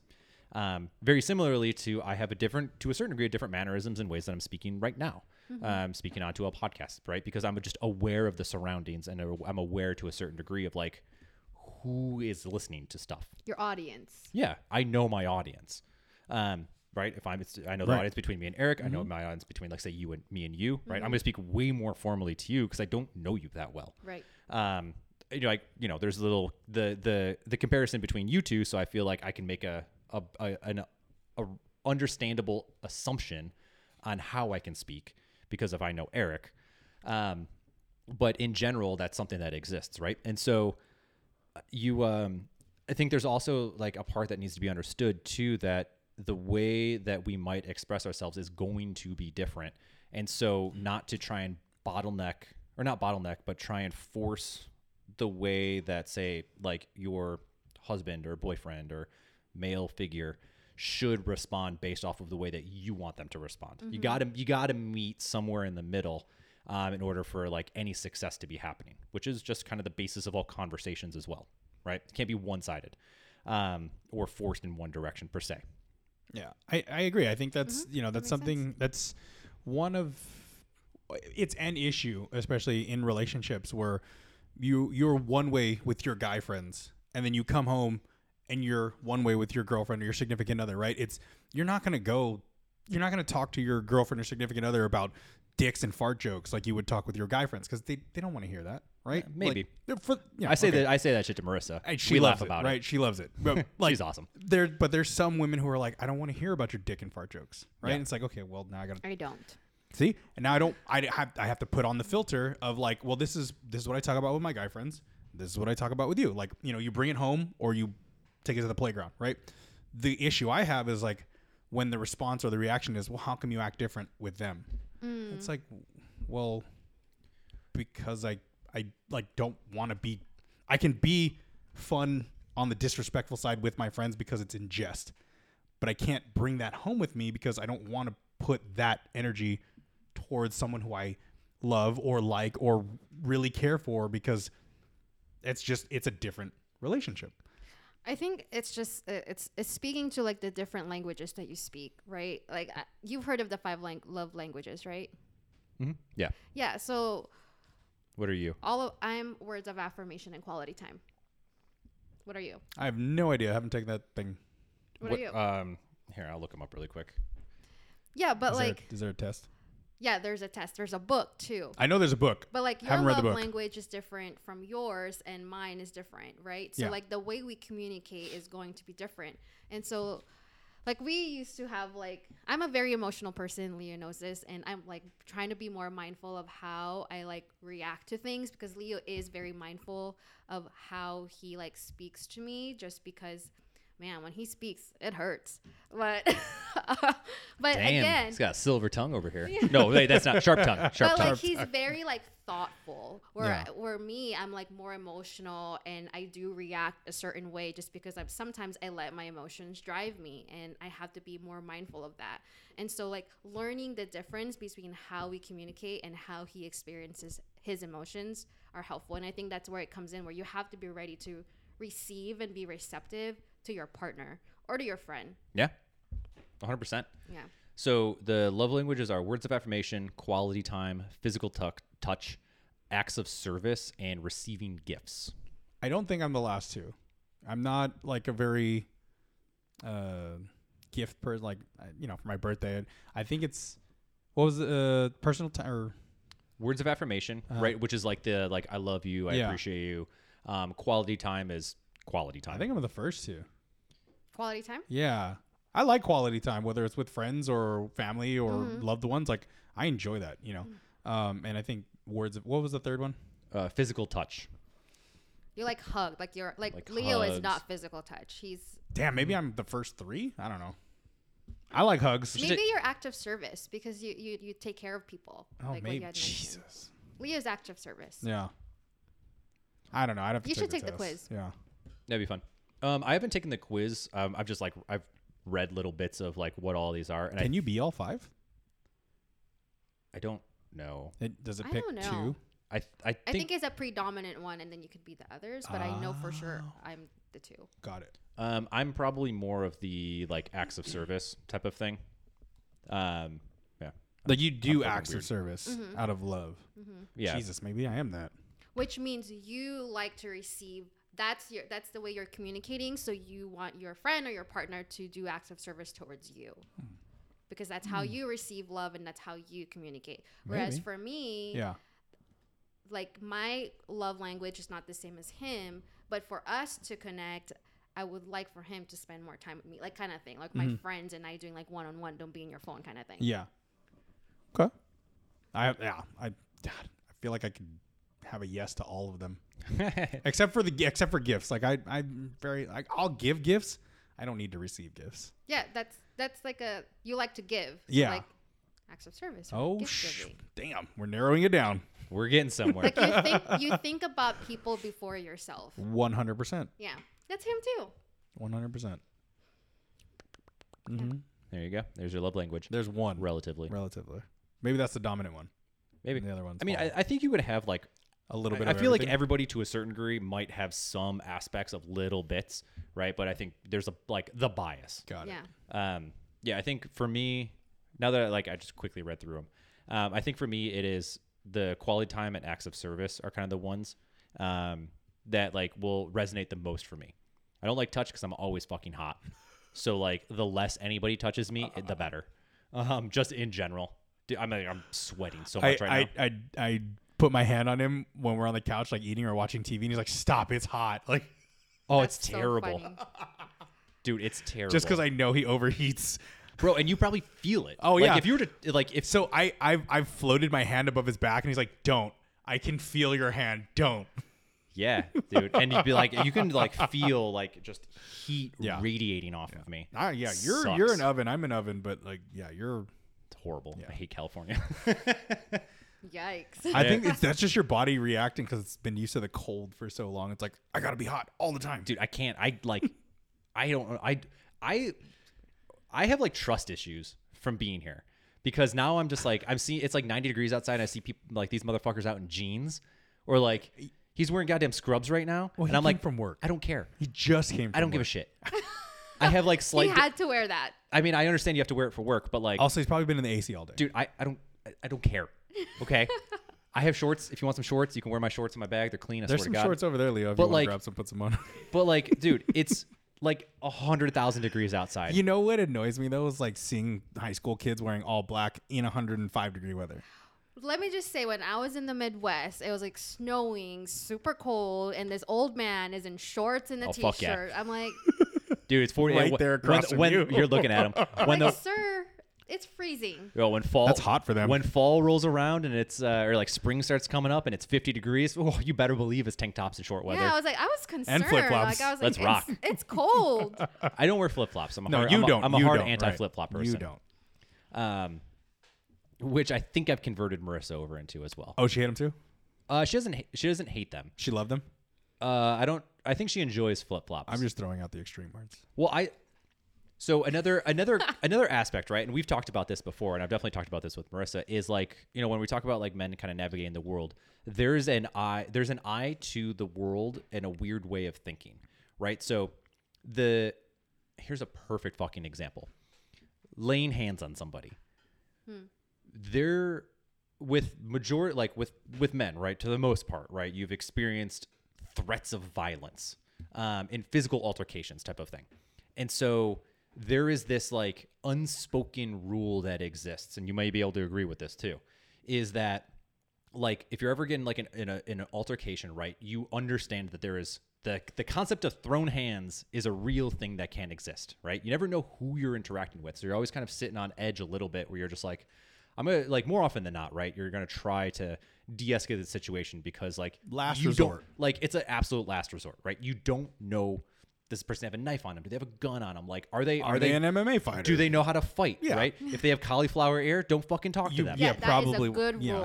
that is a good Like- rule. Like if you're about to fight them, look at their ear and be like, you know what, my bad. yeah, I'm like, I'm Walk sorry. away. Let's let's grab a mm-hmm. drink. Yeah, Yeah. for sure. Right. So, so that also, again, talking about languages, that changes the way that we interact with people because, especially strangers, because you you don't know who they are mm-hmm. and you have mm-hmm. no idea what can potentially happen at any given moment. Right. So the flip flop thing for me is, and I was like saying this to Marissa, I was like, you're like. I don't. I'm not a like a like a rule person. Like you have to do this type of thing. Except for you know, there's a couple, and one of them is I'm like you cannot wear flip flops when you're just like out casually walking around. And I remember it being like, why? I'm like, what if something happens? Good luck running in flip flops, let alone good luck running barefoot through like LA. Get mm-hmm. the fuck out of here. No mm-hmm. one's gonna no one wants to do that. Like you're you're gonna get tetanus in like six seconds. Mm-hmm. Um, or worse. Mm. Two So- seconds. Right. But that's like that this is like that weird thought process of like, huh, like operating through the world. And right, so but that in large doesn't I mean, there is obviously the threats of violence that exist with women as you kind of peruse the peruse the world.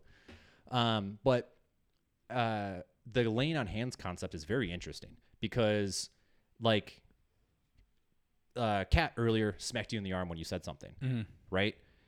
That's like a second nature concept, right? There's there because what what's the repercussions of that? You're not going to hit her back, No. right? So like people do that. I've like I've been hit. I've been slapped. Um like all of these things and it, it's with that understanding and know, knowledge that like odds are like you have pretty good odds that some dude is not going to hit you back.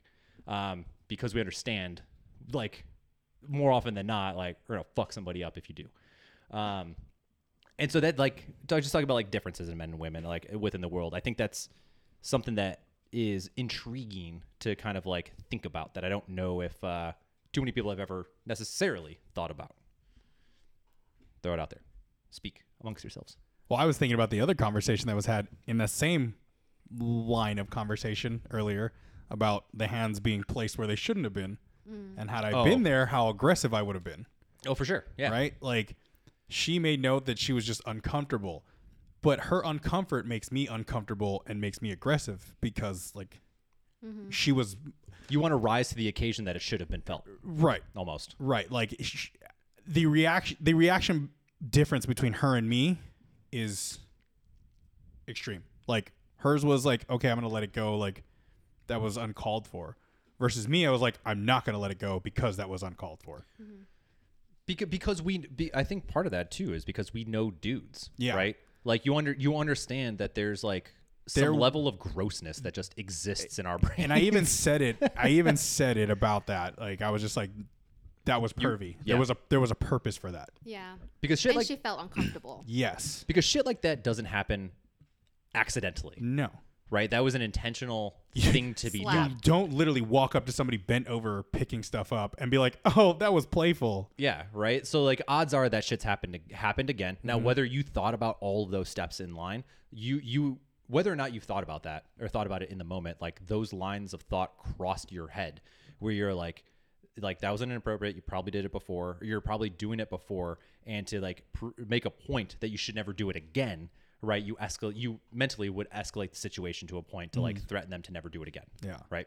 But again, there's like a different reaction for like males and females where, you know, like like let's just talk about sexual harassment in general, where like females have a much more difficult time talking about it. Even males too. Mm-hmm. Especially when it's male on male. Like no one wants to talk about that. I've worked with, you know, uh, males who've been sexually abused by males, and even that topic is is so sensitive because there's like a, a different like if a uh, if a male were to like slap a woman in the ass like oh it's more accepting bec- or more accepted because male and female but if it was Yes. from for male to male it's completely different which again puts like the stigma on the on the victim and now they're not seeking help Oh, for sure. Well, yeah. I mean, there's there's still like aspects of homophobia. I mean, there's not even aspects. There's a lot of homophobia that still exists, right? But even in like it, within the progressive sense or like the more liberal thinking concepts of it, like there's still like there's I sometimes still have those like weird inklings, um, of like. Yeah, uh, I don't know how to describe Like, that, so I don't want to dive too deep. I just like like an example like my husband was talking about like he was just like a new graduate in a hospital and another nurse like brushed her hair I mean brushed her her hands through his hair. And that made him feel weird but it was okay because a female did it. But if a man did that to a female he would have been in HR you know like it was completely different same thing but like different reaction. For sure, right? Because because you have we have to operate like we just have to operate and move through the world so differently. yeah. Um, when you were like when you're talking about like say like sexual harassment, I think that's that's such an interesting topic and it's such an intriguing one too, right? Because the the definition of what is considered sexual harassment is like this is like forever long to a certain degree, even right? words words, right? I mean, you you you hear about you know during the uh, kind of the the heights of the Me Too movement, a lot of these companies putting in these like kind of sexual harassment policies, which even talked about looking in a certain direction for too long can be deemed sexual harassment, and I think that's a really challenging thing. And that was here's a I guess kind of a fun story with that. So my freshman year of college, we had to take a uh, all the guys had to go into a sexual harassment training thing. Now that was a very interesting thing thinking about it now, right? Because that immediately like I wasn't aware of what I was experiencing or feeling uh, now I am aware that it was like there was kind of this like demonization where it's like, hey, you guys are sexual harassment people, like you're sexual harassers. So here's here's what you do to not be a sexual harasser because you men are sexual harassers, right? Um, and and I felt very weird about this entire situation. It, it made me like I was like, fuck, I'm not like right because they were just like really talked about the negative repercussions that can happen uh, with with an accusation, not even proof. And so I was like, fuck that. I'm not talking to any women, like at all. Hard pass, like because I'm like can't do that. But this uh, this got like really really large gray area is really challenging because what, especially like you know when we talk about dating, for example, did you make the first move? If you don't mind me asking. I did. Did I? I did, huh? I think I. I honestly don't know. We've been together for like almost 11 years. That's fair. It's a long time, Yeah. right? More often than not. but I did say, you know, this guy is asking me if I have a boyfriend. So are you my boyfriend or not? And then he said, yeah, you're my girlfriend. And then that was pretty much it. that's smooth. that's how it works. Yeah. my man. um, right, but so like from a dating standpoint, who who historically has to like makes the first move, right? It's it's The man. men, The dude. Yeah. Yeah. right? And that's kind of the societal expectation as well, because I've been hit on once that I can I can name where somebody was actively approached me, and I was like, this is the best goddamn day of my life, mm-hmm. right? Like, oh my god, I'm like, I didn't do It anything. Feels awesome. dude i was like I, I was for a moment i was like there is a god. I was like There holy shit. I was Captain Oblivious to it because it doesn't happen. yeah it's so goddamn rare. Yeah. right? So but the point is is like you know we talk about oh like you know someone hit sexual harassment right? Someone hits on you and you're like oh that's fucking gross. Like oh i don't like it. Well what might be what might be deemed unnecessary uncomfortable um, whatever the case is say to you could be a totally acceptable thing for somebody else. So where is the where you know i think one of the challenging parts is like where is this goalpost when we talk about sexual harassment? Because if one th- if, like if each individual person's line is at a different location how the fuck do you talk to anybody Right. I think that's where it comes in where Kat, she felt uncomfortable. I think it's like a personal thing when you're the one experiencing it. If I felt uncomfortable a certain way, I would view that as like sexual harassment. Like even asking me when I'm when I'm when I'm I plan on getting pregnant, Mm-hmm. that's a personal that's a personal question about my life and that's inappropriate for work. for sure i think Yeah. contextual like context and location is definitely an important thing Yeah. right like i don't know you really at all so it'd be very weird for me to be like so you're married when are you having kids Yeah. that'd be kind of awkward That's um weird. yeah it's just a little bit of a weird thing to ask That guy's weird. Yeah. but but the the thing that applies is like uh, how do i know that that's something that i can't say to you i mean it, like outside of it being fucking weird Yeah. like that might from like say for you Er- eric that might be a very reasonable question. We're like yeah it doesn't mean anything. So like hey you gonna have kids? Right. um so the the right it's interesting right? The right to be offended requires the right to offend. And so the uh, it might be like hard to follow a little bit but if it is let me know. But you have to have the ability to say offend somebody to understand where the line is to a certain degree. Now obviously there's going to be egregious examples of that that Yeah. you can't like there's i'm not going to name anything but obviously we we can conceptualize what are going to be like the lines crossed like 100% of the time. Um but like where is that and so how like and so when we're talking about like interacting with people in different languages that's also part of the reason why like you know eric was talking about like yeah i got my the way that i talk with my friends or like the guy friends specifically. Um this topic of like say like locker room talk right is a hundred 110% a fucking real thing. And what we say behind closed doors I think what we say sometimes behind closed doors, um, especially like I know I have said some shit to some of my friends, made some wild ass jokes that I would never want to come out to the light of fucking day, right?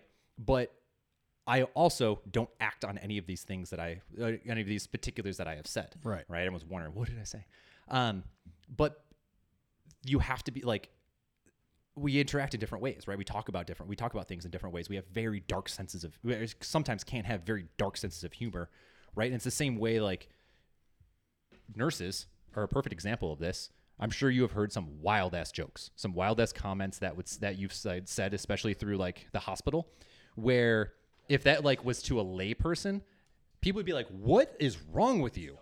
It can be so dark. Yeah. Right. Same thing. Right. Because to cer- to some aspects of the hospital, you're dealing with death. Yeah. Yeah, it, you cope, right? Humor, humor can be a very much a coping mechanism Yeah. for stuff. Yep. Same thing that you hear like, um, like within the military, right? So you've probably heard some shit, eh, like if you've been around like active duty people, right, or that are speaking within, say, like military personnel, um, where you're just like, what did you just say, right? But from from contextually and from the experiences that people have had, like it's an it's an okay thing to talk about because we know what this entails. We know what this means to each other. Right. Um, and so speaking about speaking out it to say like the layperson or the person who lives outside of this like particular bubble of experiences, it can be wild and so egregious. And you're like, I can't believe anybody would say that type of shit. Like this is insane. Um, but it means nothing. And so the when we're like when we all do talk about like talk, coming kind of coming back into like this idea of like what is sexual harassment, um, it's a really nuanced conversation to be had that I don't know you can just blatantly say anything is sexual harassment, right? Just because you didn't take it in the right way. To a certain degree, right? I know I understand that there's Obviously, nuance there's, there's to it lines. Yeah. um, and there's lines to it, but like, I think it's it's very you have it's a very cautionary tale to be made because that's a very slippery slope argument because at some point in time anything and everything could be deemed offensive Yeah. or sexual harassment, um, and so that is a point where I think like context context does play a massive role into it, and to a certain degree.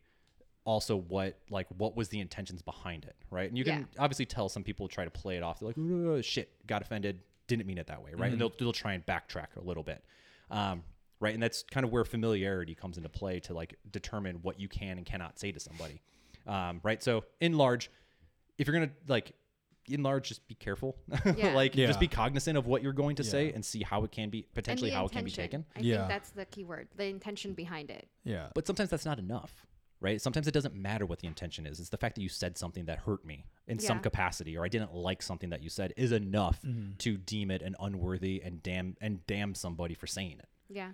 It's very slippery. Yeah. There, yeah, there's a lot that goes into that. I mean, it, the one thing that I've been honing in on, especially like when we're talking about the, the, the whole baby scenario, is like familiarity, right? The level of familiarity. It would be weird for you to tell her that or ask her that. For me, I mean, probably it'd be a little weird too, but she would probably brush it off. We it have off. a relationship. we have a relationship and, I, and like I, I know the both of them and it would be like she'd be like ah I like I don't want to talk about it right now like or we haven't discussed it right that's a conversation behind closed doors right that's for them right Yeah. but it wouldn't be the same like Heather wouldn't be like ew don't ever ask me that right Yeah. Right. Or you have a relationship at a point where you can say, like, yeah, I'm not super comfortable talking about that. Yeah. now." Mm-hmm. And it's Yeah. like, cool. yeah And it's Yeah. done. Mm-hmm. yeah. yeah so I think familiarity is a huge huge factor as well as intention behind what that is because you know another example I think more recently during that Me Too thing is like even compliments like compliments of sweaters or compliments of shirts like obviously you, there's some times where you're crossing a line like if a woman's wearing an open V cut right? And you're like hey nice shirt. Like okay that's a little creepy and you're just like, nice and then shirt. looking at them right like that's nice a little And that's some creepy boobies. right? But if, you know like even so like some some things where if they're wearing sweaters like hey that's a nice sweater. If she's just having a bad day or if he's having a bad day right that can be misinterpreted as like are you hitting on me? Are you flirting? Like so there's that level of familiarity but also the level of what ryan was saying is like the level of like testing the offensiveness like you're not mm-hmm. going to know it was offensive unless you've said it but then you you know you can't fully be offended if you're not aware eh, like hey you just have a really cool sweater Yeah. right No, I get that. And I had like a sexual harassment training. And one of the things that we talked about is that you have to be able to communicate why it's making you uncomfortable. Otherwise, they're probably going to keep going on and communicating this way with other people and they're not going to know. yeah So having that open communication with that person is like the first step to even prevent that from escalating. Yes. I, th- I yes, right? Definitions definitions are important and this kind of goes back to the concept of toxic masculinity in that the pure purely by saying just the word itself elicits a certain emotion, you need to you like you'll need to dive deeper to the explanation to get to bring people up to speed and to bring people up into understanding. So when we're talking about things that are offensive to somebody, if I said something that offended you or vice versa, right? It would then kind of to a certain degree be, you know, you don't have to but it if you want the world to kind of be a better place, you kind of have to take it to a little bit of responsibility and like some education. Be like, hey, I didn't like that. This is why, right? And uh, you know, maybe don't say that to other people, whatever the case may be. Now, I know I've, I've had this conversation with again, stop me. I've had this conversation with Marissa, and I think it is a really challenging thing to also kind of argue putting the onus onto women in regards. I know we're kind of we're gonna just speak in generalities with this one of men versus women or men with women in this in case, right? And it, it is kind of challenging to put the onus on women to be like, hey, this offended me because like y- y'all get that shit often, fairly often, mm-hmm. all right? And so at one point, are what at what point do you just say fuck it and just like deal with it and walk away, right? Or with Marissa, she made a really good point, and we brought this up when we were talking with the girls before. Is like also you don't know what the repercussions are going to be if you do speak up, Right. right. So there's like there's a like so many fucking battles being happened in like a goddamn instant, right? Um, so what do you do, right? Yeah. And it's almost like just fucking don't talk to anybody. What do you do in situations like that? Um, and how do you like operate around to like progress the world in a better place? Is- Slowly. It's challenging, right? Yeah. It is slowly Slowly. you know i um i've talked to several several people through you know say the last like couple years um you know with you're you're starting to you learn you're starting to learn or not starting but the like lgbtq issues are becoming more and more prevalent right they're becoming more and more spoken about and more talked about and i think it's an interesting one and this kind of relates when we're talking about like me, like within men like men and uh, like expressing themselves to a or expressing emotions and stuff to a certain degree is you have to be able to be in a place that you can ask questions, right? And to a certain point, like with some of my friends, like they're they know that I'm like I'm very comfortable with all of this stuff, and I try to educate myself. And so they'll ask me questions about, say, like LGBTQ, LGBTQ stuff because they're like, I don't know who to talk to, and I'm afraid to ask. Um, and so if you have friends that, like, you know, specifically when we're talking about men's emotions or men's health and like mental health and all that, like if you're somebody who understands the stigma that exists, um, like pro- trying to provide friends that if you know or have a sense that may be going through something is an important time to like open up the door and be like, hey, I can, you can be vulnerable in a judgmental, judgmental free zone. Um, to like talk to them and open up and know that you're not going to like put that back against you or put that back on you. Um, because change does happen to have to happen slowly as much as we want it to happen right now. Yeah. Um, but it's got to start somewhere, right? And most people's locus of control is really within like their friend groups, their friends and their family. Um, like I maybe with this podcast can make widespread changes from you know people listening to this across the world maybe um, or not um, but at the very least the control that i have is amongst the people that i'm around Yeah. and so i think that's an important way to kind of think about how you can kind of go about making changes Yeah. And that's exactly what I wanted, why I wanted to talk about this or why I created this topic or this segment, just because it's not talked about. And as a like budding clinician or someone going into the profession, budding cl- Yeah, clinician i like that Like a budding, like I'm still a baby. I'm learning so much, and I want to be able to be aware of like the different barriers that men have to come across or overcome to get the help. Because I don't want to be part of the problem. part of the solution You're right. Like I want to be able to be in the forefront and like talk about this and create some type of solution, whether it's a small or just or just talking about it. And I'm hoping this podcast or whatever I'm creating in social media like opens those doors to start that that conversation because it's not talked about. No It's, it's not, not, in books. It's not. It's not in the media. You know. No, like, definitely not in the media. it's if anything the about. opposite Yeah, it's Right. frowned upon. Right. And I want it to be in the forefront so that men don't feel so alone or judged. You know, I, I when I was talking to Marissa about this, um, you know, one of the things that I brought up, and I, I will, I mean, we're way deep into this, so if you're listening, awesome, thank you. Um, Sorry. but no, no, no. I, but I, you know, this, this, there are two worlds that can exist, right? And I say this because when Marissa and I were talking about it, she had kind of like a, a little bit more of like this visceral reaction to the some of the comments and thoughts that I was like kind of bringing out, not against me, but just the thought themselves. And right, she she brought up kind of you know you talk about the historical context of the world that existed, kind of what we talked about earlier, right, with like kind of men leading the charge, if you will.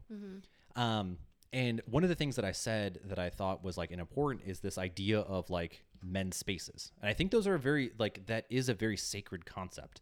Um, right, we have women's spaces for a reason, right, and not and there's the historical context to it, but also you feel comfortable amongst your own to a certain degree, right? And we're in this moment we're identifying specifically with fa- male and female, and so I think like men's specific spaces are wildly important um, because the the comfortability that you have with other guys, right? There's an understanding that you sh- you have these like shared um, shared world experiences um, that you can relate to. And so I think for you, for example, being a female going into into this like or thinking about wanting to open up conversations in like the male sphere, you do have a little bit of an uphill battle, um, in the sense that there is more often than not, you're probably going to find that men are going to want to talk to other men. Um, Actually, no. really, Yeah. Um. I'm open to being wrong here. So Yeah. like, well, at least based on my experience, when males are ready to seek help and they are getting the treatment, they're much more comfortable being vulnerable with a woman, with a female, because they find that more nurturing and welcoming. They feel less makes sense. judged because now they're Yeah. not showing weakness to another man. that makes way more sense than everything I just said. Yeah. And I take it back. Oh no, no, that's why I'm here. No, that's good. That's really And- important. Actually, I didn't even think about it. and that's why I it it is an uphill battle though because even just getting them to the door, just getting them to talk about like why they're here in the office and what do you want to see out of this treatment, it's it's it's difficult because I don't know why I'm here. I don't have issues, but then why are you here? Yeah, Like where where do we begin? And that's when it's like you have to like chip. It's like a was that Yeah. crossword word chipper? Oh, a word? chipper? yeah. chip Yeah. away at it. It's like just chipping away, chipping away, and you have to meet them where they are. And that's pretty much my job. Meet you where you are. I'm not going to force you to meet me where I am. Yeah, You know, like I don't know where you are in this space. So wherever you are, it's like we're a blank slate kind of thing. yeah. No, that make that that- that makes a lot more sense, right? You think, and then I guess this is a point where maybe stereotypes come in are in a positive play, right? Thinking the stereotypical, you know, women are better with emotions and like emoting and understanding, so therefore opening up to somebody who is theoretically better on better equipped to handle or conceptualize is like overall a better choice. Like I've had clients or patients that prefer to see um, uh, female therapists, especially when they're talking about grief Yeah. and something so heavy like that. Well, think about what we said earlier. Sorry to cut you off. No. We both talked to our moms For for grief with our grandparents. Uh, did I say that? Mm-hmm. Okay. I don't remember saying that. That I. Oh no no no! I was, I was thinking I was thanking my mom for, um, explaining about like explaining and un, like teaching me more about uh, how to conceptualize my emotions and like let them out and deal with them. Oh, got it. Not necessarily that I opened up to, To my her? mom Oh, okay. about my But- grandpa's death. But that's why you're a lot more open to your female friends. Like if you you're the way you communicate with your female friends or your male friends who or identify as that, like it's much more different, right? Like when you're you're explaining your emotions to your f- female friends, it's you're much more open and vulnerable. Maybe if you're comfortable, depending on your um, relationship.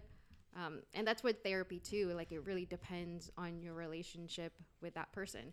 And that's why like therapy is so beneficial. And the main thing about it, the most important thing is the relationship with your therapist. And you have to be comfortable with them. Yeah, I tried over the over the pandemic. I uh, I I didn't necessarily have any like crazy specific things that I wanted to like talk about, but I was like, yeah, fuck it. I'll like I'll get a therapist. Let's see. Let's try this shit. Let's try this shit out. It worked worked for me in the past. We'll do it again.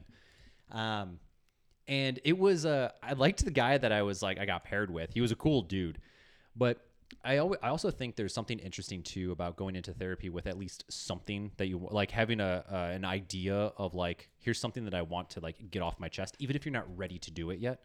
Because one of the big like issues and kind of also part of why I stopped too, because I was like I don't really have anything that I'm like aware of um, that was like brought me in, and I was like because he was like, so what is there anything in particular you want to work on? And I was and I was kind of like not really.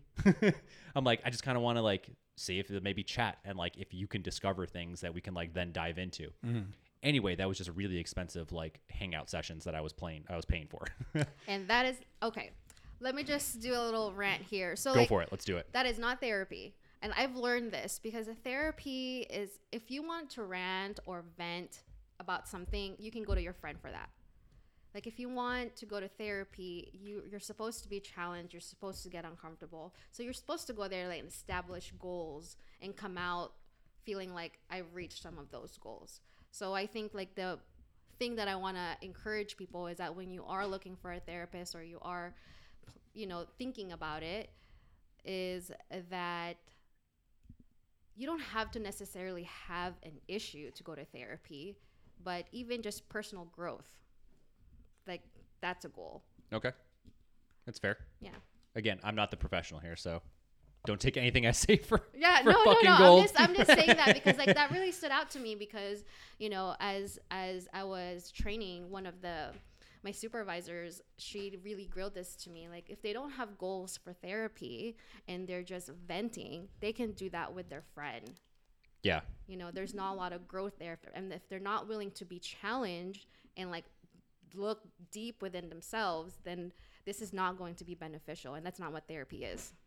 That's fair because that's kind of that's honestly a lot of what it felt like for me, where yeah, because on so like the the the thing that I kind of established at the very beginning was more like like I said I was like I just want to I kind of want to like talk through like some concepts that I have in my head about things.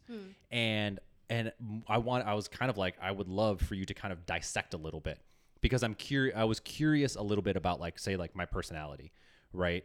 Um to like I'm like are there like is the way that I am thinking appropriate um or am I like just a straight up narcissist like wh- where where do I lie in these realms um What what gave you that in, like that conclusion? that I'm a narcissist Yeah. oh I don't think I'm a narcissist Okay.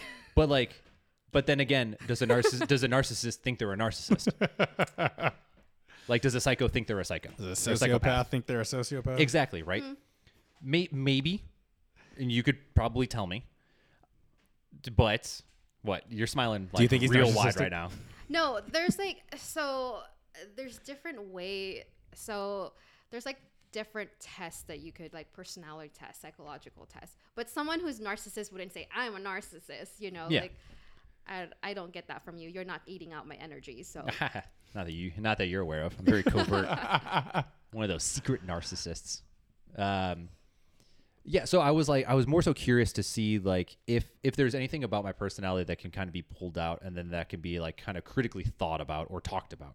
Um, because I'm very, I'm very intrigued by like philosophy and philosoph- philosophical concepts. So then to kind of dive into like the psyche of of like a person and like what makes you think and then also what leads you to the decisions that you make is is an interesting concept or concepts. So that's kind of where like my thought was going into that. We did do a personality test. We did the the 20 or oh shit, what's it called? Oh, Myers Briggs. Yeah, we did Myers-Briggs. Personality test. It's uh It is, but it's not. Um, I don't understand what all those Reliable. ENFJSP. well, it's are. the, the it's um ah, fuck, I forget. There there's they they stand for something. Yeah. Like, it's each of the like letters Introvert, Yeah. judgmental, Extrovert. something. Um yeah, it's so I'm a INTJ. Uh You're an So introvert. introvert, judgmental. yes, very much so. Judgmental, yes, but introvert. Yeah, Are you? 100%. I thought I was an Okay. introvert for a long time, but I'm not. Hundred, hundred percent. And I can I can tell you why I'm an introvert. Um, so w- when I'm when I'm put into situations that require like that required me to be on, I can be on right. And this is a perfect example of that. Um, but otherwise, like if I'm left to my own devices, I would much prefer to not fucking talk to people. Um, not because I have like anxiety about it. You need rest. That's what an introvert is. Yeah, I'm just like this is this is fuck and that's hundred percent on. Sundays Sundays are so goddamn religious to me. Um, not in the actual like Religion. religious sense, but like I need to not interact with people at least one day a week. Wait, That's- so what are you?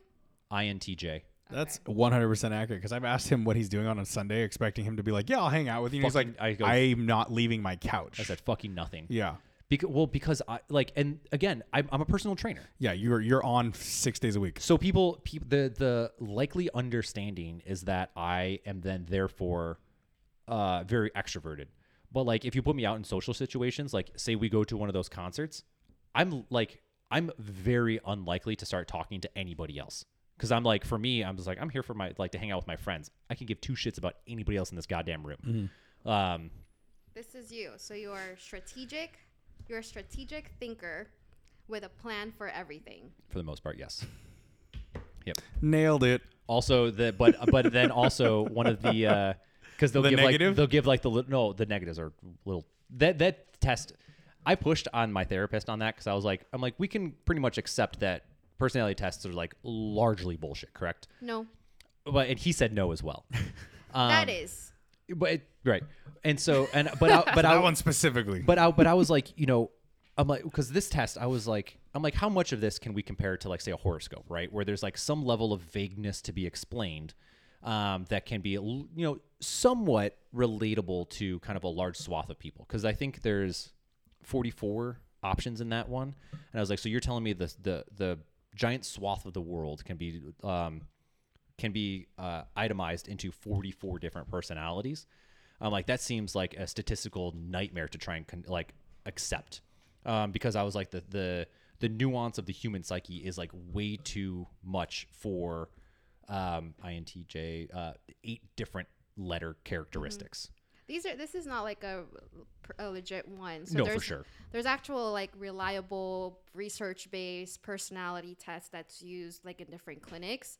So like there's like a 524 questions, and they can this particular test can tell you whether you're lying or you're making yourself look better than you are or you're making yourself worse than you are. I need to take that one. Like, and I'd be super down to take I need that. to take that one. yeah. So I'd be very intrigued. I think for a lot, like a lot of those, because like I I always get confused, like with the great, very great, extremely great, like Oh, the like, like, all the th- strongly agree. yeah, strongly like though the tiers of it, I'm like, I just want to agree. Like, why do I have to strongly agree? Like, why do I? So there's like psychometric behind all those different tests. The reliable ones, the the valid ones. So like there's research based, they're based on norms. They test these specific questions based on a specific population, specific age, and then they like disseminate this. So a particular test that I'm talking about, it's called the like MMPI. Like you can't even see this. Um, like the Myers Briggs, you can see this on the internet. The MMP, ma- MMPI, you can't Be- because Bet. like an actual clinician needs to be the one to administer this test and be trained to read it. Not anyone. You, if you look at it, it's gonna look like a 524 bubble words. oh my god, that's Yeah. too many questions for me. Yeah. And basically, whatever spikes up or whatever, that's how they're going to interpret that test. yeah. So, So stop taking BuzzFeed tests. But how how am I going to know what taco I am? Yeah. Or Yeah. what my favorite pizza topping actually is. yeah. Or what job you're going to. Yeah. I mean, so, yeah, Okay. just, just throwing it out While there. we're on the, this line of it, do you think horoscopes are bullshit? Yes. I wasn't asking you. I don't, I really, I like those. I, I think they're you- fun. Okay, so you like them for the entertainment Yeah, value. but I don't think it's like, oh my gosh, this is going to happen to me. I think for me, it's like whatever is happening with my life, it's because I did it. Okay. Like I worked for it, and this is that's why I I am here where I am today. It's not because your star was lined up in Mercury and Because you're because Venus is in Gatorade when you were born. yeah. Yeah, or like I would like to think I have like my grandma's spirit guiding me. That sounds so cliche, but like, Not at all. but yeah, If you believe in that, go I for do. it. So Um, okay, but Myers Briggs largely bullshit. I like. it's used a lot. I mean, in school it's fun, you know, but I think I think like I think to a certain degree, like I do equate. I guess not knowing that there are deeper levels of like personality tests that can be taken. Um, I mean, I should have. You can kind of assume that like, hey, I'm taking a free fucking test online. Probably not the most valid. Right. um, comparatively, I do I do feel like there is something interesting about that because as there there's something fucking captivating about that shit. Um, where horoscopes don't do it for me because I find, I mean, there's 12 options. Well, actually, there's one option, right? Yeah, Based on your where you- option, your yeah. option, and somehow applies to everybody Mm-hmm. is a little ridiculous to me, right? Statistically impossible. Um, whereas this, I feel like because there is a little bit of a call and response, there's like some some level of validity that can exist in a very vague concept It's still it's still unique. unique-ish, Yeah. right? Um, and so I think there is, like that is interesting, right? Because as I like I read through that, if you remember, we Yeah, we had to yeah take we one. had to take we had to take one when we went to that escape before we went to that escape room thing. Um, That was weird. there's that was a lot of things. Um, doesn't matter. Goddamn champs right here. That's yeah, I wasn't on that. you team. weren't on my team. not by choice. Nah. I told I told we did an escape room for work once, and I told everybody I was like, you better wish you're on my team. Which escape room? I'm biased. Oh, we didn't get to pick. What was it Oh. called? Uh, it was called Fox in the Box Yeah. out in Oh. West Hollywood. That place is awesome, by the way. It was Go highly to pretty cool. Panic recommend. Room next time. Panic Room is also good. There's several. Of when them. are we gonna go? Bro, you want to go this weekend? You picked the worst weekends. He's going to Chino Hills.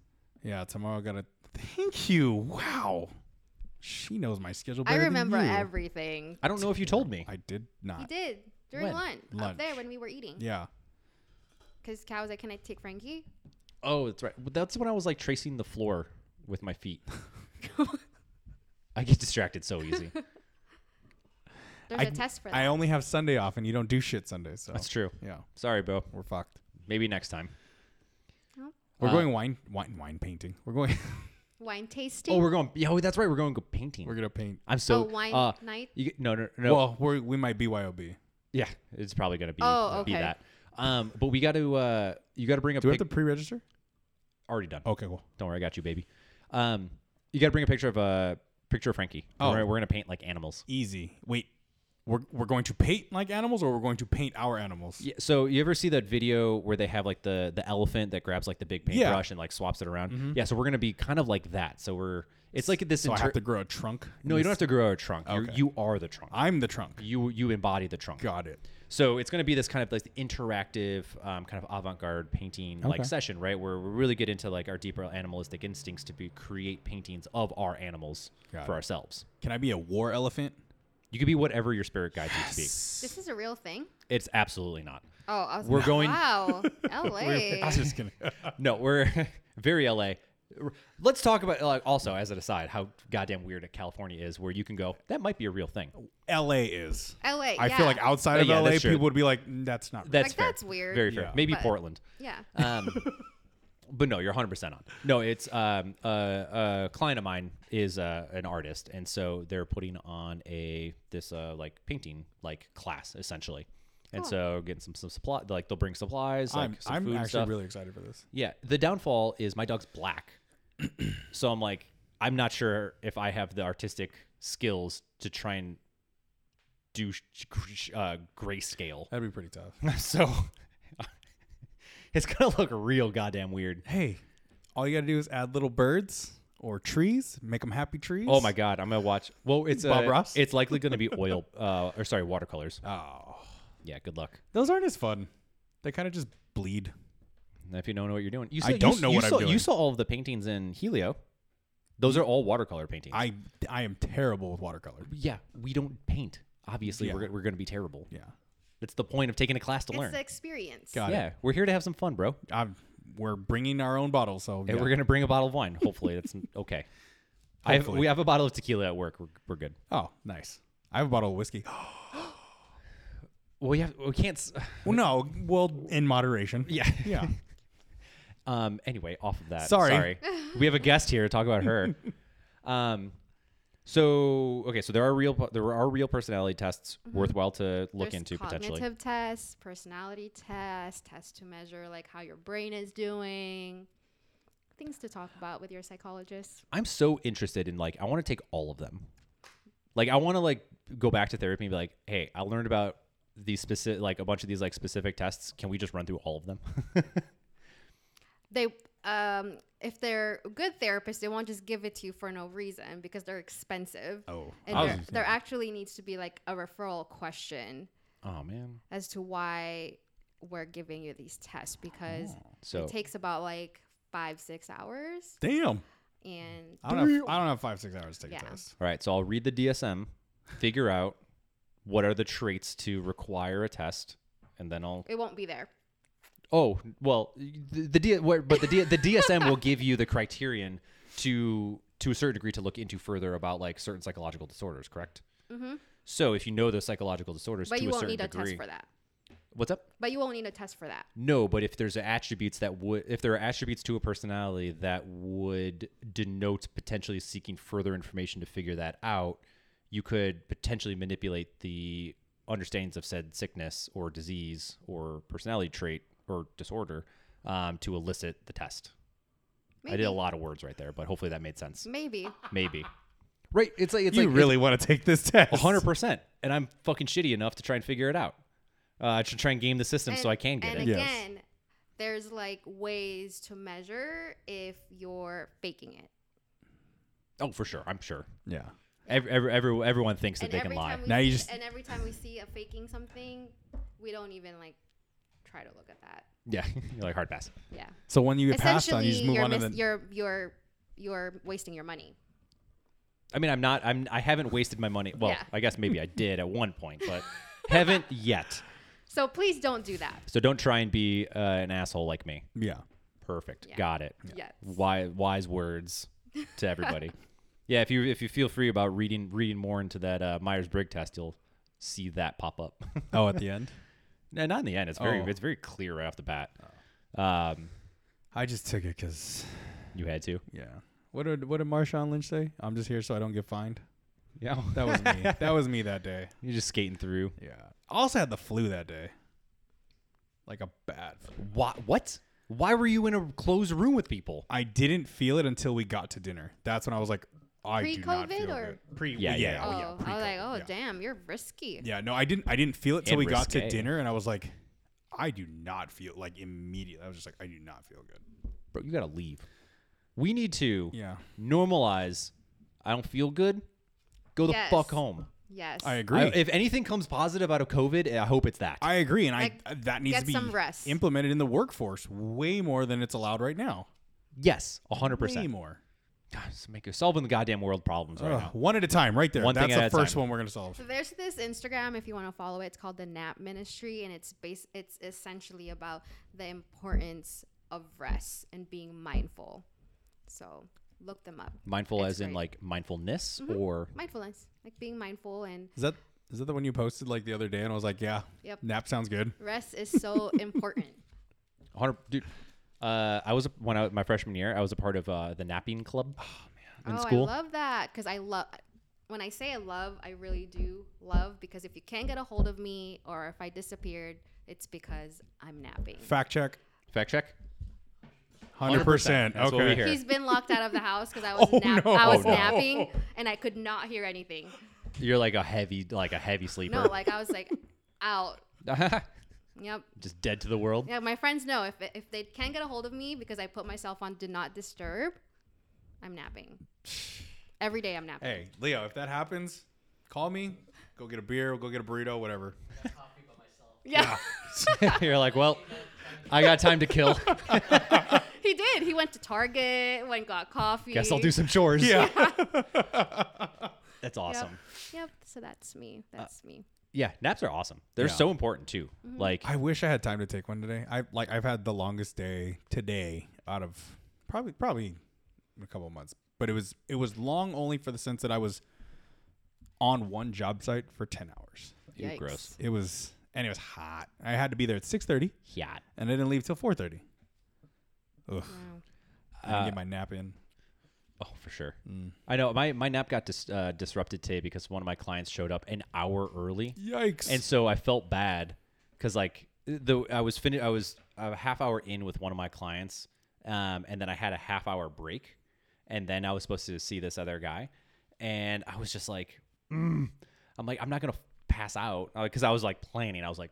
I'm like two hours till my nap, one hour till my nap. I'm so excited right now. I'm gonna get a 15 minute nap here. I'm gonna feel awesome for coming coming in tonight. Nope. and I was like, and shows up super early. I was like, gotta be kidding me. Mm-hmm. So uh, I understand the pain, man. Yeah, I had to drink a monster today, like midday, because I was like, "This is usually nap time or like relax time, like mental checkout time," Mm-hmm. and I have to be on. So I had to drink a monster. I was like, this is the only way I'm going to make it through the rest of the day and then later tonight when I get some food. We are a bang household. Why are you drinking monsters? I don't drink bang, bro. Did you see Monster sponsor the CrossFit Games? By That's the way, what's up. can we can we talk I'm about sponsored. that? Can we talk about? uh, you, you're, were you aware of that? The CrossFit stuff. That that Monster was a sponsor of CrossFit. Mm-mm. So the basis of this company has been to like battle like big cola and for whatever reason like the entire that entire thing went to shit immediately. Yeah. When all of a sudden because like Monster now doesn't have any carbs in this specific one that they're like Monster's awesome. We love soda. Like god damn it. Fuck you Eric Roza. Holy shit. Oh my god. Um, but anyway, back to the topic at hand. Is there anything in particular, anything else, or anything in particular that you also wanted to kind of like talk Also- about, bring up? Real quick, Monster's owned by Coke. Yeah, of course it is. We all know that. That was one of the big like. Mm. Save that for another, Another one. topic. Yeah, fuck. I don't want to derail too many more. No, um, not really. I appreciate your like openness and being vulnerable with me. Especially everyone has to hear this, so I appreciate that. Yeah. So I'm hoping that this talk encourages other males to, you know, ask for help and talk about stuff. Let's talk about some stuff. Yeah. Yeah. As an aside, as I was thinking about this too, um, very unrelated to what you just said. Uh, we were talking about dating, ladies.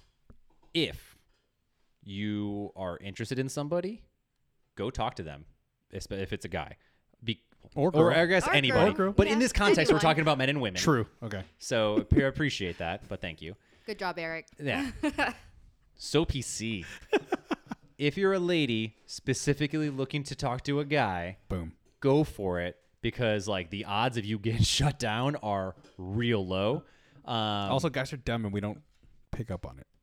yes. Yeah. Also, dumb caveman brains. So uh, yeah, shoot your shot. You're you're gonna have really good accuracy. you miss 100% of the shots you don't take. Wayne Gretzky, Michael Scott. Yep. Yeah. Um. Okay, but anyway, sorry. I just want to throw that out there No, because no, that, that's that was like good. sitting on my head, and I was like, oh yeah, fuck him. I want to make sure you say that. So yeah, Bring go it for back around. Go for it. Um. That was it. That's it. Yeah. Nothing else you want to chat about or talk about or Literally anything else doesn't even have to be on topic anymore. No, that was great. I I don't know what time it is. We do have to get back to our dogs. that's fair. So do we I. have So does a he, yeah. one-year-old puppy. Who's so cute? He, I call him the menace because he's a menace. but Leo thinks he's an angel, but that's okay. He is an angel. But D- um, has he picked out your favorite, the favorite yet? I'm the favorite. You're the favorite. Yeah. No, it's fair. Right? Yeah. Yeah. He doesn't exist when I'm there. Oh, same. My d- my dog is 100% me. Yeah. Yeah. It's so funny. Um, Marissa hates it. Absolutely. um, okay. So where? So you said um, you're you're working on the licensure at the moment. Yeah, so I'm finishing up. I'm going to be starting my fellowship on September 13th. So that's another year.